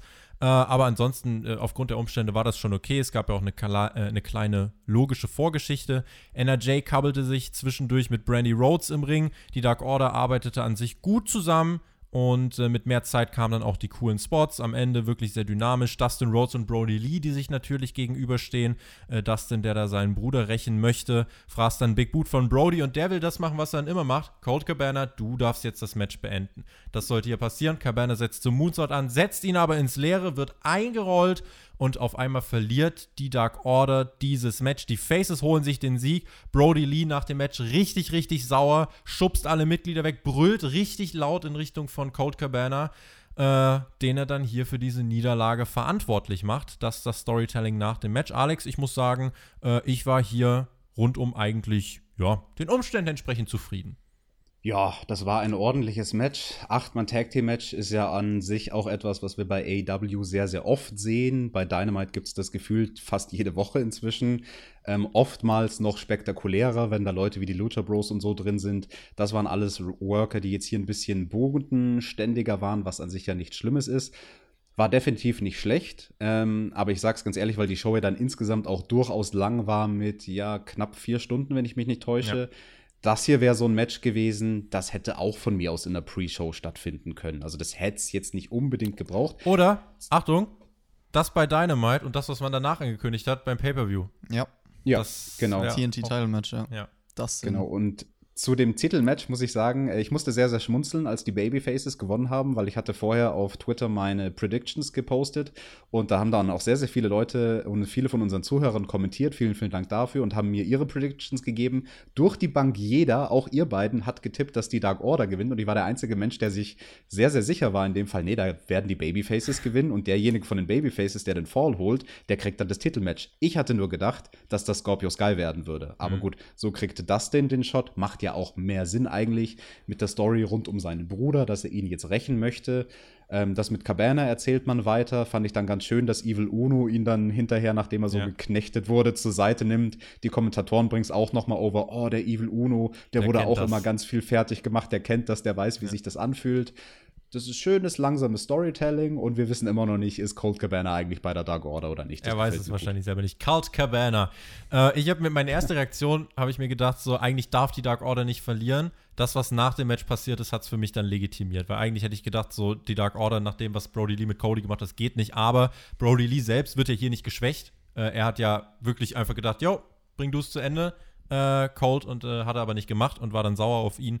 Und jetzt bringst du die Story voran. Ähm, Chris, das war eigentlich eine runde Sache. Ich weiß aber, dass, wir, dass du beim Schauen nicht so ganz begeistert warst, tatsächlich. Ja, so vielleicht erstmal zum Booking, weil ich bin ja jemand, der sich auf jeden Fall die, das ganze Brody Lee gegen Cody Match angeschaut hat. Aber Alle sonst, drei Minuten. Trotzdem, ja. Du hast Also, gesagt, das Ganze. Das klang jetzt so, als hättest du dich durch so ein 60 Minuten Japan-Match durchgeguckt. Es war das ganze Match. Das Ja. ist faktisch einfach eine richtige Aussage. Brauchst jetzt auch gar nicht weiter kommentieren. So, weißt du? nee. Also auf jeden Fall habe ich mir das angesehen, hab habe lieb. sonst nicht ganz so viel von der Dark Order vielleicht dann mitbekommen oder auch von den anderen Leuten. Es kam ja für mich relativ random, dass wir dieses Match auf der Pay-Per-View-Card bekommen haben. Und ich dachte mir im ersten Moment, okay, Brody Lee ist wirklich zu so einem Star etabliert worden, so eine absolute Maschine. Und dann verliert er hier so ein random Eight-Man-Tag-Team-Match. Klar, er wurde nicht gepinnt und wurde jetzt auch nicht schwach dargestellt oder sowas, aber ich dachte mir trotzdem, ja, muss das jetzt unbedingt sein? Also ich habe es vom Booking nicht ganz verstanden aus der Perspektive von den Leuten, die vielleicht nur diesen krassen Moment mit ihm mitbekommen haben im Vorfeld dieser Show. Aber trotzdem klar, dass man das dann noch auf Caberna umgemünzt hat und in die Richtung Storytelling betreibt, hat es dann ein bisschen gerettet auf jeden Fall. Ansonsten zum Match, ja, brauche ich glaube ich gar nicht mehr so viel sagen. Mich hat ein bisschen gestört, dass das angefangen hat, im Sinne von, man hat es ja auch bei Dynamite aufgebaut, es wird ein Krieg zwischen zwei Fronten, persönliche Emotionen involviert. Dann standen die Faces auch alle gemeinsam auf der Stage und es sollte losgehen. Und dann war das halt so ein Standard-Tag-Match-Formular, was ich glaube ich auch vom Matchfluss, von der Matchstruktur anders gestaltet hätte, dann so wie die Feder aufgebaut war. Und deswegen, es war halt, es war durchschnittlich. So wie Alex das eigentlich gesagt hat, vom Match ähm, kann man so machen. Aber war für mich jetzt auch nicht der Punkt bei der Show, wo ich gesagt habe, wow, da kam jetzt was, was, was mich endlich überzeugt hat, so wirklich. Tony Schiavone war dann Backstage mit Dustin Rhodes und äh, ja, am Mittwoch bekommt Dustin Rhodes einen TNT-Title-Shot, hat Tony Khan so festgelegt und äh, dann hielt Dustin wirklich eine, wie ich fand, richtig coole Promo. This train is rolling, hard work pays off. Richtig schöne Promo und ich freue mich da tatsächlich auf das Match am Mittwoch. Ähm, ja, und deswegen gucken wir mal. Also, ich habe gerade schon gesagt, bring dieses Eight-Man-Tag-Team-Match, bring's bei Dynamite und bring das Titelmatch hier beim Pay-Per-View. Das wäre eine Lösung gewesen, ähm, die ich ein bisschen besser gefunden hätte. Es ging weiter mit dem Match, auf das ich mich am meisten gefreut habe, einfach weil es meine Lieblingsstory ist im Moment. Nicht nur bei AEW, sondern generell im Wrestling. Und zwar die Story rund um die AEW World Tag Team Championship Titel. Der Hangman Adam Page und Kenny Omega, sie trafen auf FTR. Und vielleicht, äh, Chris, du hast jetzt äh, diesen, diesen Countout gesehen und hast so Countdown. ein bisschen äh, Countdown, Countout, Countdown gesehen und hast so ein bisschen äh, mitbekommen, wie diese Story äh, ja funktioniert hat. Und in diesem Match gab es ja auch viel Storytelling. Wie hast du so die ersten Minuten wahrgenommen? Der Hangman sehr aggressiv und Kenny musste ihn ja so ein bisschen zurückhalten. Ja, so generell diese Mehrdimensionalität der Storyline ist halt super. Also hat mir sehr, sehr gut gefallen im Vorfeld. Und ähm, es war ein wichtiges Match für diese Show auf jeden Fall. Ich fand's, wenn du das Storytelling ansprichst, vielleicht erstmal die ersten Minuten direkt zu Beginn hat ja äh, Kenny Omega erstmal mit Page gesprochen, um zu sehen, okay, sind wir jetzt auf einer Wellenlänge oder nicht. Und dann immer wieder mit ihm interagiert. Dann hat ihn Page einmal aus Versehen fast umgehauen, ohne wirklich hinzuschauen. Also immer wieder so, so Andeutungen gemacht. Auch Omega, der gewartet hat mit diesem nicht High Five, sondern High Ten. Also das war vom Storytelling auf jeden Fall direkt schon mal passend für diese Mehrdimensionalität der Story, weil man immer im Hinterkopf hat, was passiert als nächstes. Es ging rein in dieses Match. Äh, der Hangman, wie gesagt, besonders aggressiv. FTR übernahm dann so ein bisschen die Kontrolle auf diese Oldschool-Art und Weise, Oldschool-Tag-Team-Wrestling. Und äh, es gab dann den ersten Hot-Tag vom Hangman zum Kenny. Und neben dem Storytelling um die Charaktere fand ich, war das auch einfach wirklich gutes Wrestling. Äh, und ich habe mich das erste Mal bei dieser Show zu 100.000 Prozent sicher gefühlt und konnte es genießen. Ich musste keine Angst haben, dass hier sich irgendwer umbringt, sondern ich konnte mir einfach äh, dieses Match reinziehen und konnte Spaß dran haben. Spitzte sich immer weiter zu, es kamen die ersten Nearfalls äh, mit rein. FTR auch immer wieder mit diesen kleinen, schmutzigen Tricks. Der Referee, äh, muss ich sagen, den fand ich richtig gut. Paul Turner, der stellte Ordnung her, sorgte für Struktur, fand ich als Bestandteil, ist mir einfach so aufgefallen, fand ich äh, ihn da super wichtig. Später dann Hottag zum Hangman. Es äh, gab dann das Aufräumkommando des Cowboys, Diving Santum vom Top Rope nach draußen. Physisches Match. Alle haben dann nach 25 Minuten auch wirklich gepumpt und haben sich ins Zeug gelegt. Dann sollte diese V-Trigger-Buckshot-Kombination kommen. Und wir kennen es eigentlich immer so, dass der Buckshot dann aus Versehen Kenny trifft. Was heute passiert ist, war, dass auf einmal Kenny mit seinem V-Trigger den äh, guten Hangman weggeklatscht hat. FTA nutzte das aus, brachten ihren Finisher durch, aber der Hangman noch immer in der Lage auszukicken. Dann versuchten sie es nochmal, bringen nochmal diesen Finisher durch. Kenny schafft es nicht, den Pin zu unterbrechen. Und FTR, Alex, holen sich, wie wir das eigentlich so zum Großteil vorhergesagt haben, die Titel und sie entthronen den Hangman und Kenny. Da habe ich mich tatsächlich getäuscht, als glaube ich einziger. Eigentlich hat jeder getippt, FTR holen sich bestimmt die Titel. Ich hatte so ein bisschen die Hoffnung, dass man die Story noch vielleicht eine Woche streckt zu Dynamite hin mit Hangman und Kenny, dass das, was dann hinterher passiert ist, vielleicht erst bei Dynamite passiert. Ähm, aber das wirst du ja bestimmt noch erzählen, wie die sich dann verhalten haben nach der Niederlage. Das Match an sich war definitiv gut. Also ich würde sagen, das beste Match des Abends. Ich würde, denke ich, sogar sagen, mit Abstand das beste Match des Abends.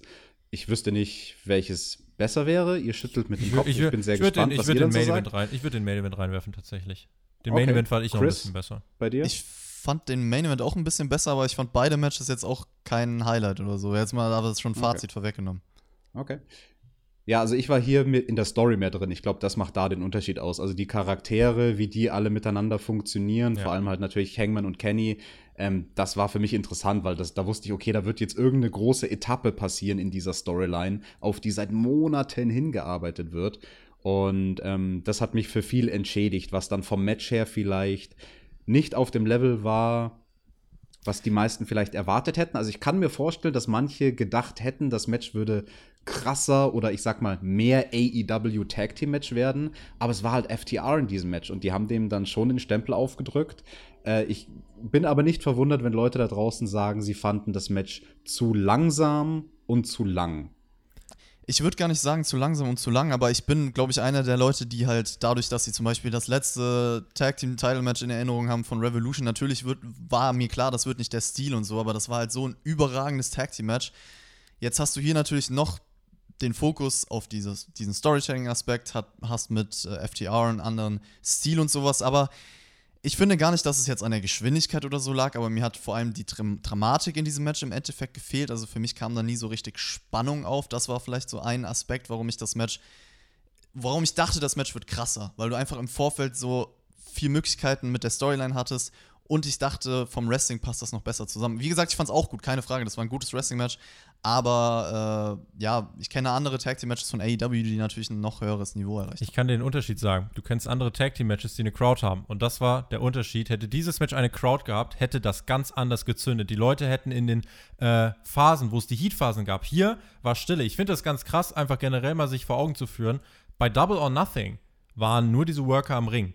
Die haben mehr Stimmung gemacht als hier 800 Leute in diesem Daily Space. Wo ich dann auch hinterfragen muss, ist es dann wirklich das Risiko wert, die Leute da reinzuholen? Entweder ihr mikrofoniert sie richtig aus oder ihr lasst es bleiben. Es ist das Risiko nicht wert, die Leute reinzuholen, ganz klar. Und in diesem Match, gerade diese Heat-Phase, hätte so viele Chants von tausenden Leuten für den Hangman gegeben und so weiter. Die, die Reaktionen wären ganz andere gewesen. Und dann, glaube ich, wäre dieses Tag-Team-Titelmatch hier nochmal ein richtig, richtig dicker Fisch gewesen bei dieser Show. So fand ich ihn immer noch wirklich gut. Ich fand ihn wirklich gut und ich würde auch sagen, das war eines der Highlights der Show. Das möchte ich ganz klar so herausstellen. Aber mit Fans wäre das überragend geworden und da hat es mich richtig geärgert. Einmal, dass wir bei AW jetzt 800 Leute haben, von denen wir nichts merken und einmal, dass wir mitten in der fucking Pandemie sind und äh, ja, das ist einfach, es wäre so cool geworden mit und äh, ich, hab- ich habe auch ganz ehrlich kein Problem mit der Länge, 30 Minuten. Ich habe mit dem Titelwechsel kein Problem und ähm, ja, das mit den Fans, das ist der ganz, ganz große Unterschied, warum das vielleicht bei einigen nicht gezündet hat, denn gerade diese Heat-Phasen, diese systematischen Heat-Phasen leben davon, dass die Leute den Face anfeuern. Und das gab es jetzt nicht. Und deswegen ist es still. Und das ist dann eben nicht so gut. Nach dem Match dann FTA, die dem Hangman auch so ein Bier hinstellen äh, und dann gehen, das noch so ein kleines Symbolbild, aber es ist noch nicht vorbei, denn Kenny vertrieb FTA mit so einer, was war das, Timekeepers Table, der zusammengeklappt hat, ich weiß es nicht, irgendwie ein Gegenstand halt und äh, dann hat er den in der Hand, überlegt und überlegt und überlegt, aber wirft ihn dann weg, äh, hat kurz mal angedeutet, dass er da was machen könnte in Richtung, äh, in Richtung des Hangmans, hat er aber nicht gemacht. Dann ist er Backstage gelaufen, und dort haben schon die Young Bucks gewartet. Und er ist dann trotzdem relativ schnurstracks weitergestürmt und ist dann ähm, in Richtung eines SUVs gelaufen. Und äh, dann hat Kenny mit den Young Bucks noch so ein bisschen gesprochen und er hat gemeint, Guys, we can't go back on this one. Und äh, Kenny meinte, think about it, see you, fuhr dann weg und die Bucks blieben allein zurück mit so einer, ja, Gewissenszerrissenheit.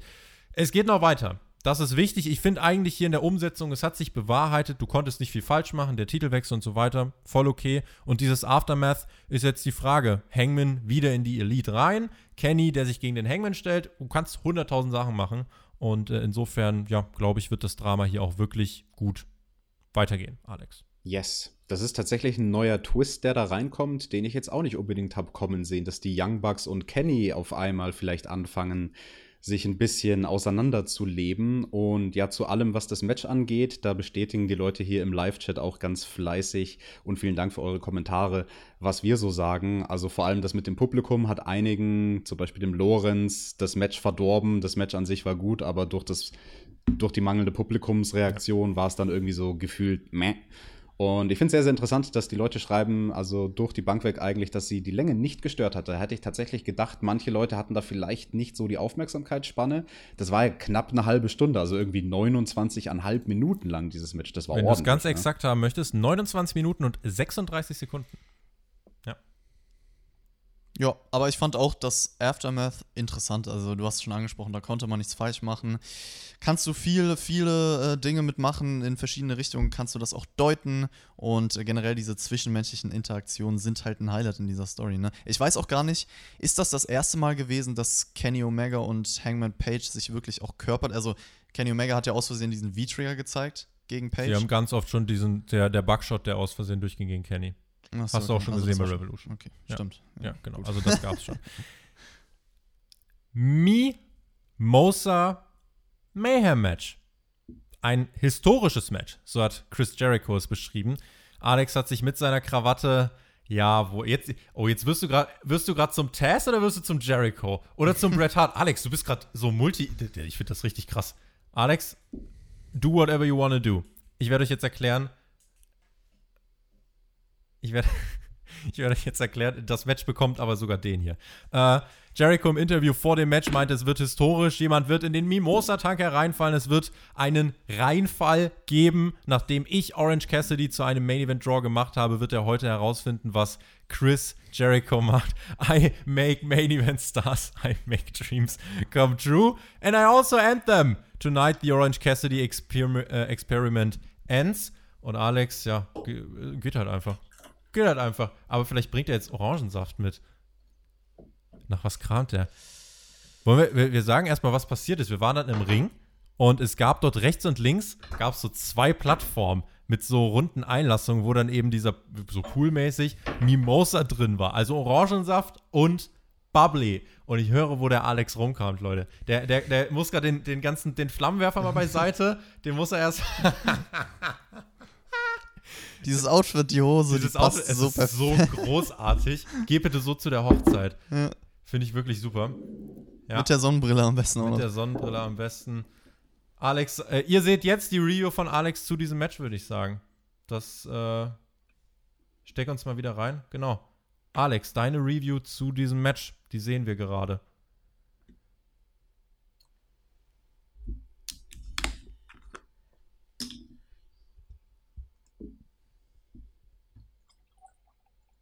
Schade, dass wir es nicht hören. Aber stellt euch vor, kluck, kluck, kluck, kluck, kluck, kluck, kluck. Ja, jetzt, wir haben so einen Schwapser gehört. Großartig. Ja, Leute, ne? Prösterchen. Cheers. Ganz viel Mimosa. Das ist nur Orangensaft. Ich weiß nicht, ob du noch Prosecco oder so bei dir rumstehen hast. Bubbly wird ja leider nicht geliefert. Aber äh, an, die, an dieser Stelle, äh, das ist keine Produktplatzierung. Alex trinkt einfach sehr gern genau diesen Orangensaft. Es gibt natürlich auch noch sehr viele andere tolle Orangensaftmarken, äh, die ihr bei ganz vielen tollen Läden kaufen könnt.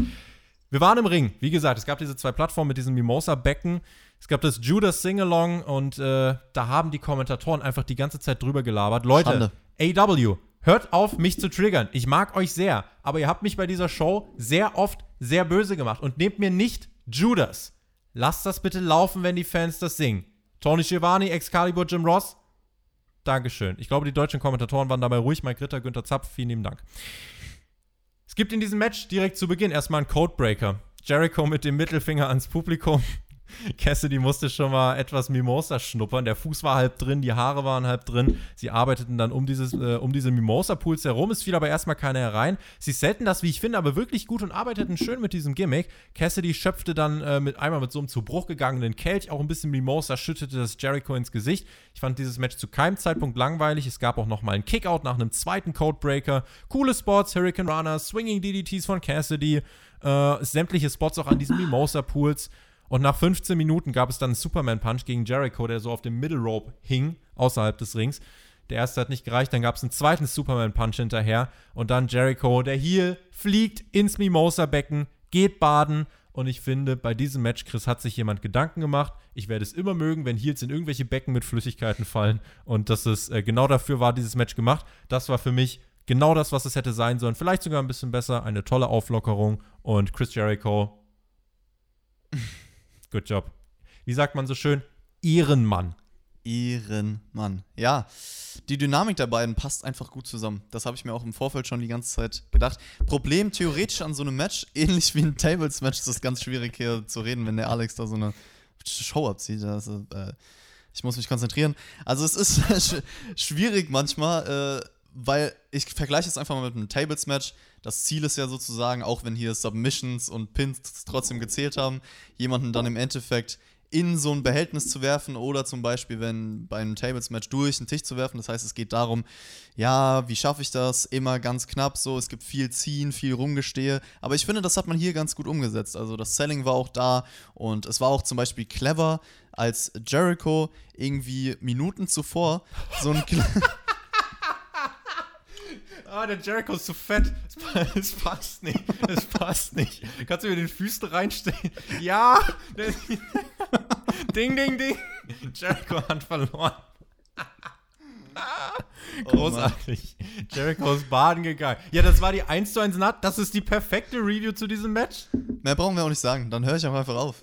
Ja, dann hör, dann hör auf. Wir haben Alex jetzt zu diesem Match gesehen, das war seine Review. Äh, aber vielleicht, um deinen Punkt zu Ende äh, zu bringen. Also, du, die Chemie von beiden war gut. Ja, also dieser eine Moment, als Jericho das Glas auf den Boden geworfen hat und zerbrochen hat und ich dachte, das ist komplett sinnlos, hat dann später, ein paar Minuten später, Sinn ergeben. Denn Cassidy hat sich ein bisschen von dem Mimosa geschnappt, hat das in das Glas gefüllt, hat es ihm ins Gesicht geworfen und ins auf die Gesicht. Phase, Ins, ins, Gesicht. ins Gesicht. Ja, auch die Phase, als Cassidy dann aufgedreht ist, das ist immer cool.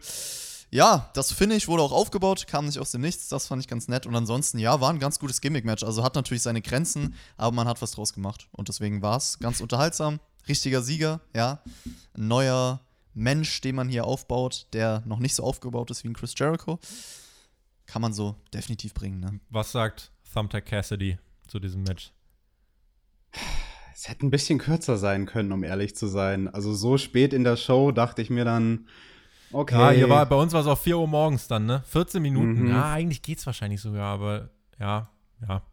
Ja, also in Anbetracht der Länge der Show, hätte es weniger Matches auf der Card gegeben, dann wäre die Länge von dem Kampf total in Ordnung gewesen. Aber dadurch, Ja, ja, dass wir insgesamt neun Kämpfe hatten, Ja. dachte ich mir dann nur so, okay, zeigt mir endlich den Haha-Spot, der cool aussah. Ich bin mir sogar sicher, dass das, ich glaube, sogar ein bisschen wehtat, weil wenn ihr euch überlegt, mit dem Rücken so ins Wasser zu platschen aus der Höhe, das fühlt sich halt bestimmt nicht gut an. Also sah zwar lustig aus, aber ich glaube, das hat schon ein bisschen gebrezelt.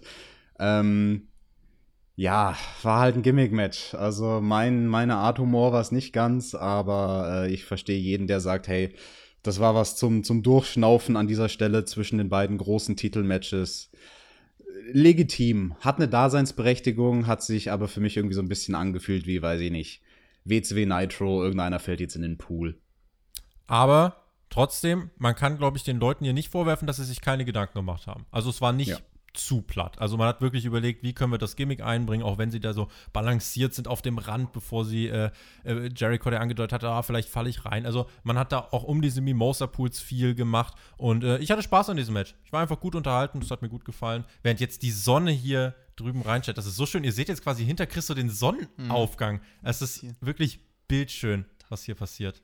Bildschön. Aber voller Einsatz. Es ist 7.10 Uhr mittlerweile. Jesus Christ. Es gab die Ankündigung für Full Gear. Da ist auch 7 Uhr. Äh, nicht ganz, aber 7. November immerhin. In zwei Monaten ist es soweit. Full Gear 2. Da gab es letztes Jahr das Lights Out Match von John Moxley und Kenny Omega, Alex. Äh, wir erinnern uns. Äh, was aber auffällt, das ist schon in zwei Monaten. Ne? Also nicht die typischen drei Monate, sondern diesmal äh, acht Wochen nur dazwischen. Ja, was mag das bedeuten fürs Jahr 2021? Gibt's da dann vielleicht irgendwann doch mehr Pay-per-Views? Du hast ja auch ja, in der Review, äh, Entschuldigung, in der Preview mit den beiden deutschen Kommentatoren, mit dem Günther und mit Mike, auch schon gesagt, ach ja, für deinen Geschmack dürften es auch sechs Pay-per-Views im Jahr sein. Schauen wir mal. Ich glaube, das könnte, könnte ein Indiz darauf sein. Es gab den Card-Rundown für Wednesday Night Dynamite. Brody Lee gegen Dustin Rhodes. Gibt Sabian, zeigt uns seinen Trauzeugen für die Hochzeit mit Penelope Ford und wir hören vom World Champion. Weiß nicht, ob ich das gebraucht hätte. Äh, das wirkte, das hat diesem, dieser ganzen Show nochmal so mehr diesen Dynamite-Flair gegeben. Das war super komisch, aber nun ja. Kommen wir zum Main Event und tatsächlich, wie ich fand, zum Match dieser Show. Ich war am Anfang so ein bisschen, ja, ich bin nicht ganz neutral reingegangen. Ich war echt ein bisschen negativer eingestellt und dachte, ja, MJF, Moxley machen halt ein Standardmatch und dann wird das schon. Ähm, Nee, es war tatsächlich, finde ich, besser als das. Zu Beginn, Moxley bei seinem Entrance, ein sehr aufgeregter Fan wollte Moxley bei seinem Entrance anfallen, aber gut, dass die Security da war und den zurückgehalten hat. Introductions dann von Justin Roberts, guter Mann, und dann startet das Match im Ring. Es war erst technisch geprägt, MJF im Oldschool-Style. Moxley versucht es dann nach draußen zu verlagern. Das war eigentlich exakt das, was man angekündigt hatte. Mox auch immer mal wieder mit dem Blickkontakt zu Wardlow. Dann wurde sein Arm bearbeitet von MJF und äh, MJF hat lang kontrolliert. Moxley kam so ein bisschen zurück dann, wurde blutig oder es wurde blutig, indem MJF dann wirklich einen dicken Cut hatte. Natürlich darf nicht fehlen bei dem John Moxley-Match. Äh, der Arm trotzdem immer noch hat eine Rolle gespielt, denn Moxley konnte nicht jede Aktion durchbringen. Und ähm, der Paradigm Shift war ja verbannt. Das ist auch noch eine wichtige Info zu diesem Match. Dann versuchte Moxley es halt über diese brutale Schiene. Also auch wirklich, du hast es geschafft, durch Storytelling beide Charaktere hier und deren Potenzial auszuschöpfen. Es gab Weiterhin Nearfalls, MJF spuckt Moxley dann ins Gesicht. Mox wollte dann den Paradigm Shift ansetzen, aber landete im Sword of the Earth, dem Fujiwara Armor von MJF. Der hat zusätzlich mit dem Biss in die Hand das Ganze verstärkt. Dann gab es einen Heatseeker, der aber auch nur zum Nearfall reichte. Vereinzelt dann sogar Chance vom Publikum, die es viel zu selten bei diesem Event gab. Tief im Match dann der Staredown. Beide blutig, das Slugfest mit den Uppercuts. MJF versteckt sich hinter dem Ref. Eye-Poke, Backslide, Kickout von Moxley, Lowblow von MJF immer noch ein Kickout. Äh, das war eigentlich so die, die Story des ganzen Matches. Hat sogar ein Crossroads gezeigt. Wardlow will dann, und das ist das Finale des Matches, den Ring in Richtung MJF werfen. Äh, Wardlow wirft den nicht richtig oder MJF fängt den nicht richtig. Und Wardlow lenkt dann den Referee ab, weil er sich denkt, ja, MJF nimmt sich schon den Ring. Diese Ablenkung nutzt John Moxley, um den Paradigm Shift durchzubringen. Verteidigt seinen Titel. Ein, wie ich fand, wirklich gutes World Title Match mit einem sehr schönen und kreativen Finish. Chris, ich habe äh, an diesem Match nichts auszusetzen. Ich fand es erstmal im Vorfeld schön, dass beide unbesiegt waren. Damit hat man das Match direkt legitimiert und äh, einfach gezeigt, okay, die Besten in diesem Wettbewerb stehen an der Spitze. Genauso übrigens Tag Team Title Match. Die beiden Teams waren ja auch noch nicht besiegt, im Jahr 2020 zumindest. Und äh, das ist einfach ein cooler Nebenfakt, der das alles legitimiert hat. Ja, du hast viel gesagt. Also ich finde, das Blut kam hier wieder nicht ganz so rüber wie auch schon im letzten MJF Pay-Per-View-Match gegen Cody. Da habe ich das auch schon ein bisschen bemängelt, weil ich einfach finde, dafür hat die emotionale Verbindung und die Intensität gefühlt und das fühlt sich für mich ein bisschen zu redundant an bei AEW, also das hätte ich jetzt nicht unbedingt gebraucht. Aber ansonsten, Moxley hat den Arm gut gesellt, ähm, hat auch eine kleine Tribute zu Minoru Suzuki wieder ausgepackt mit dem Gorge-Style Pile Driver. Äh, es war vom technischen Aspekt gut geworkt, fand ich. Ähm, ja, auch, dass ihm durch das Spucken ins Gesicht und dann, dass er diesen Paradigm Shift zeigen wollte, dass ihm fast das Match gekostet hätte durch den Submission Move dann von, von MJF. Also, das war auch eine ganz coole Sequenz. Du hast ein bisschen Spannung integriert. Äh, dieser Stare-Down dann mit der Vorarmschlacht fand ich cool. Äh, Crossroads, Vergangenheit angesprochen, die MJF mit Cody hatte. Das hat auch zu einem sehr guten Nearfall geführt. Das finde ich, fand ich auch eigentlich ganz clever, weil Wardlow theoretisch die Schuld dann in die Schuhe äh, geschoben bekommen kann von MJF. Und das hat man so ein bisschen bei der letzten Dynamite-Ausgabe angedeutet, dass Wardlow ja auf den Titel gestartet hat, zumindest auf der Meta-Ebene. Und dann, ja, da theoretisch auch noch was draus entstehen könnte. Äh, Mox ja auch nicht der typische Face sozusagen, sondern er denkt sich halt, gut, ich will das Match gewinnen, dann haue ich halt trotzdem den Paradigm Shift durch und es ist mir egal, ob der eigentlich verboten ist, hat ja keiner gesehen. Ich würde auch sagen, guter Main Event, ja, so kann man das eigentlich stehen lassen. Ja, gut war der Main Event bestimmt. Ich würde aber nicht sagen, dass er überdurchschnittlich gut war. An sich bin hm, ich. Würde ich auch nicht sagen, ganz kurz. Also für ja? Main Event würde ich jetzt auch nicht sagen. War so in dem Niveau, ich mir dachte, war ich zufrieden mit. War nicht mehr, aber auch nicht weniger. Genau. Ich muss auch ganz ehrlich sagen, ich hätte mir auch gar nicht mehr erwartet, weil ja. diese Moxley Championship Matches ich sag's ganz ehrlich, ich bin nicht der größte Fan davon. Ich finde die irgendwie sehr basic. Nichts daran ist falsch, aber ich, ich kann es nicht genau benennen. Es fehlt für mich irgendwie so dieses gewisse Etwas. Irgendwas daran holt mich nicht ab. Und dann hat es hier natürlich auch noch mal geschadet. Zwei Dinge dass du die Crowd nicht gehört hast. Also ich glaube, wenn man die Crowd gehört hätte bei dem Match, hätte es auch noch mal sehr, sehr geholfen. Und ähm, die Show war halt schon unglaublich lang. Und also rein objektiv, aus der Worker-Sicht kann ich sagen, grundsolides Match, kann ich eigentlich nichts dran meckern. Aber aus der Fan-Perspektive, ich sag's ganz ehrlich und ich glaube, ich bin nicht der Einzige, schreibt's bitte in die Kommentare, wenn es euch auch so ging. Ich habe mir eigentlich nur gedacht, oh, wann ist die Show endlich vorbei? Ich bin müde, so das geht alles zu lange. Wann? Ja, das war das generell natürlich ein Problem vorbei? in der Show. Ja. Ich glaube ganz ehrlich, wenn das Match nicht bei der Show stattgefunden hätte oder eine andere Platzierung gehabt hätte, dann wäre das auch jetzt noch besser angekommen bei uns.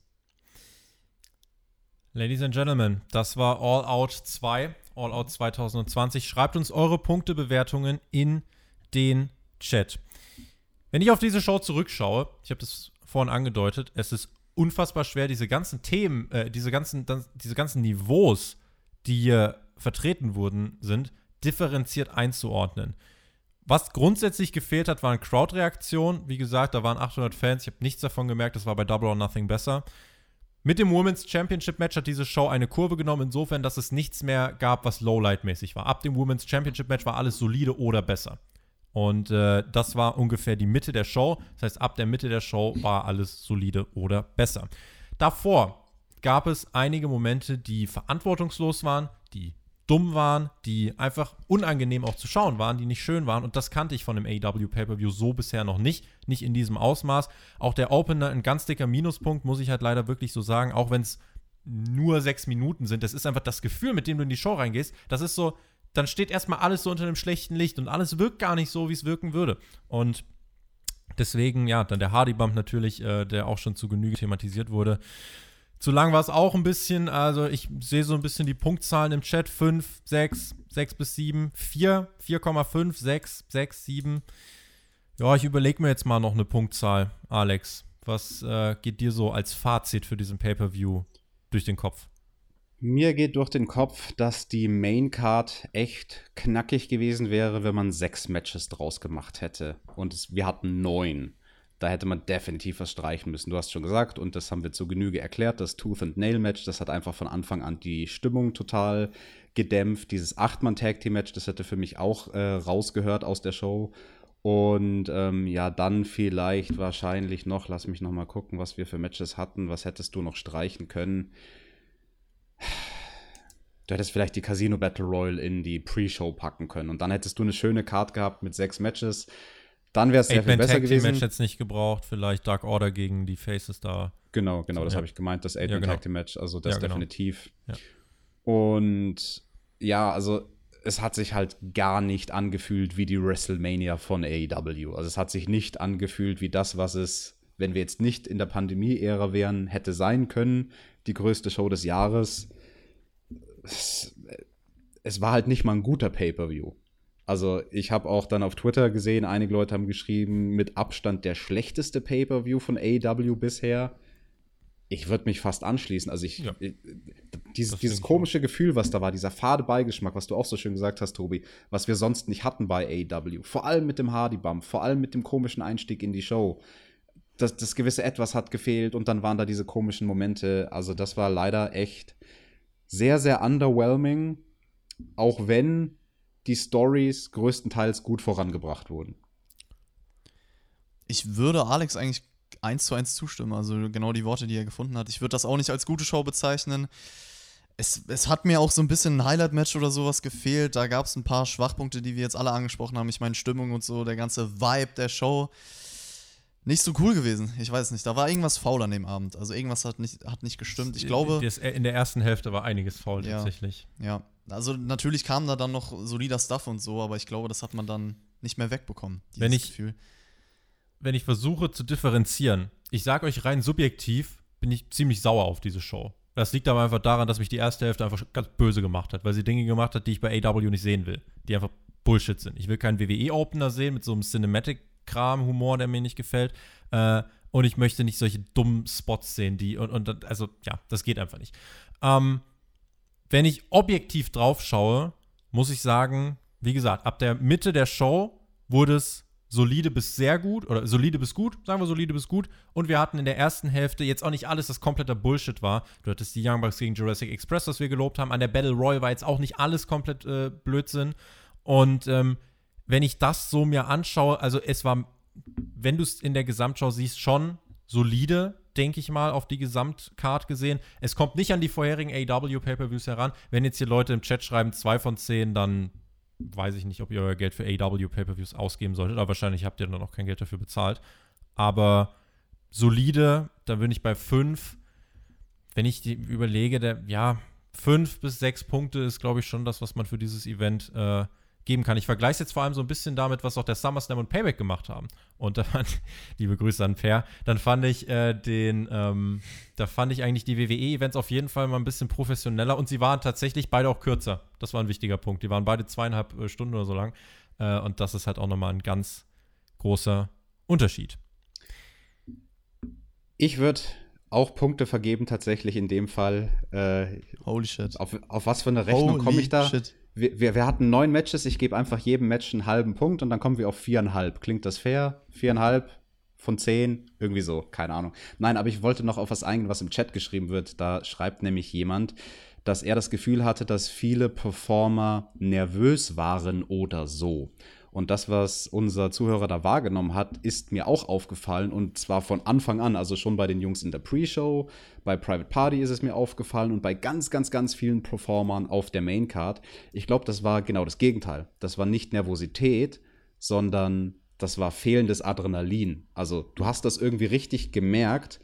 Irgendwas wollte nicht zünden bei den Performern. Und die hatten halt selbst auch nicht dieses Gefühl von, es ist die größte Show des Jahres. Und wenn sie das nicht fühlen, dann können sie das halt auch nicht irgendwie nach außen transportieren.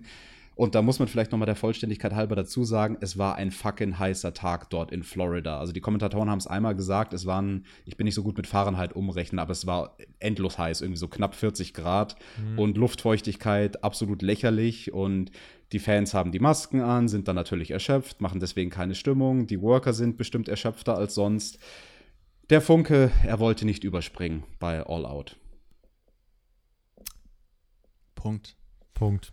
Leute, dann werden wir diese Review nicht noch weiter ziehen, sondern äh, sagen, vielen lieben Dank fürs Zuhören, fürs Zusehen. Äh, sehr gern auch 7.23 Uhr. Wir haben uns reingehangen. Ich bin froh, äh, wenn der ganze Spaß dann hier hochgeladen ist und ich dann auch mal ins Bett kann für zwei Stunden. Und äh, dann gucken wir mal, wie der nächste Tag aussieht. Es ist so krass, ne, Alex? Wir haben ja am Mittwoch über die über eine der schlechtesten Dynamite-Ausgaben dieses Jahr gesprochen. Und jetzt sprechen wir tatsächlich über den bisher schwächsten AEW Pay-Per-View, zumindest mal auf jeden Fall seit TV-Start. Und ja, ähm, das war's mit der Liga. Das war's mit der das Liga. War's. Das war's, die sind durch. nee, das, das Schöne, und deswegen ist das jetzt kein Abgesang auf die Company, wenn wir eins bei AEW wissen, sie lernen aus Kritik. Also sie machen Fehler, aber sie lernen daraus. Und insofern bin ich zuversichtlich, dass äh, ja, wir ganz einfach in Zukunft äh, auch ja, eine Company sehen, die sich das zu Herzen nimmt und äh, dann versucht auch Dinge zu verbessern. Und ähm, ja, bin gespannt auf eure Kommentare. Schreibt uns das. Ich würde sagen, damit Deckel drauf und äh, ich weiß auch schon, wie ich die Review nennen werde. Äh, da, da, da, könnt ihr euch auch auf den Titel, könnt mal gucken, ob ihr herausfindet, wo in dieser Review ich das festgelegt habe. Ihr beiden, ihr Süßen, dürft das Ganze jetzt beenden. Vielen lieben Dank an alle, die auch live dabei waren. Über 200 Leute insgesamt äh, haben uns zugeschaut, dann äh, über 700 verschiedene Menschen. Äh, auch das mal vielleicht noch so nebenbei. Äh, coole Sache. Wir schicken euch nach Hause und ich sage auf Wiedersehen. Genießt Wrestling, wen es betrifft. Dynamite. Äh, Donnerstag die Review mit mir, mit Alex. In diesem Sinne, macht's gut. Auf Wiedersehen. Tschüss. Jawohl. Auch von mir vielen, vielen Dank fürs Zuhören an alle da draußen und einen ganz, ganz großen Daumen nach oben. Vielleicht haben wir uns ja auch euren Daumen nach oben verdient. Falls euch die Review gefallen hat, dann bitte jetzt einmal auf den Like-Button klicken. Das hilft uns mehr, als ihr glaubt. Und ich teile den Schmerz vom Tobi. Ich muss nämlich auch in zwei Stunden aufstehen und zu einer Taufe gehen. Aber das Gute ist, ich bin schon dafür angezogen. so gehst du jetzt ins Bett und dann stehst du Für zwei genau Stunden. mit dem Auto wieder. Genau. Ja. Super. Ja, ich werde mich hier, hier hinten werde ich mich auch gleich schlafen legen. Ja, ihr seht schon, das ist mein Schlafplatz, diese schöne Couch. Und ansonsten, falls ihr mal was komplett anderes auf diesem Kanal hören wollt, und zwar noch mehr Quatsch in der Bachelor Review, der sollte am Dienstag einschalten. Das sind meine Abschlussworte, Leute. Ich hoffe, euch hat es gefallen. Ich bedanke mich auch nochmal bei jedem, der zugehört hat. Und es hat natürlich wieder Spaß gemacht in dieser Kombination, Jungs. Lasst es euch gut gehen und bis zum nächsten Mal.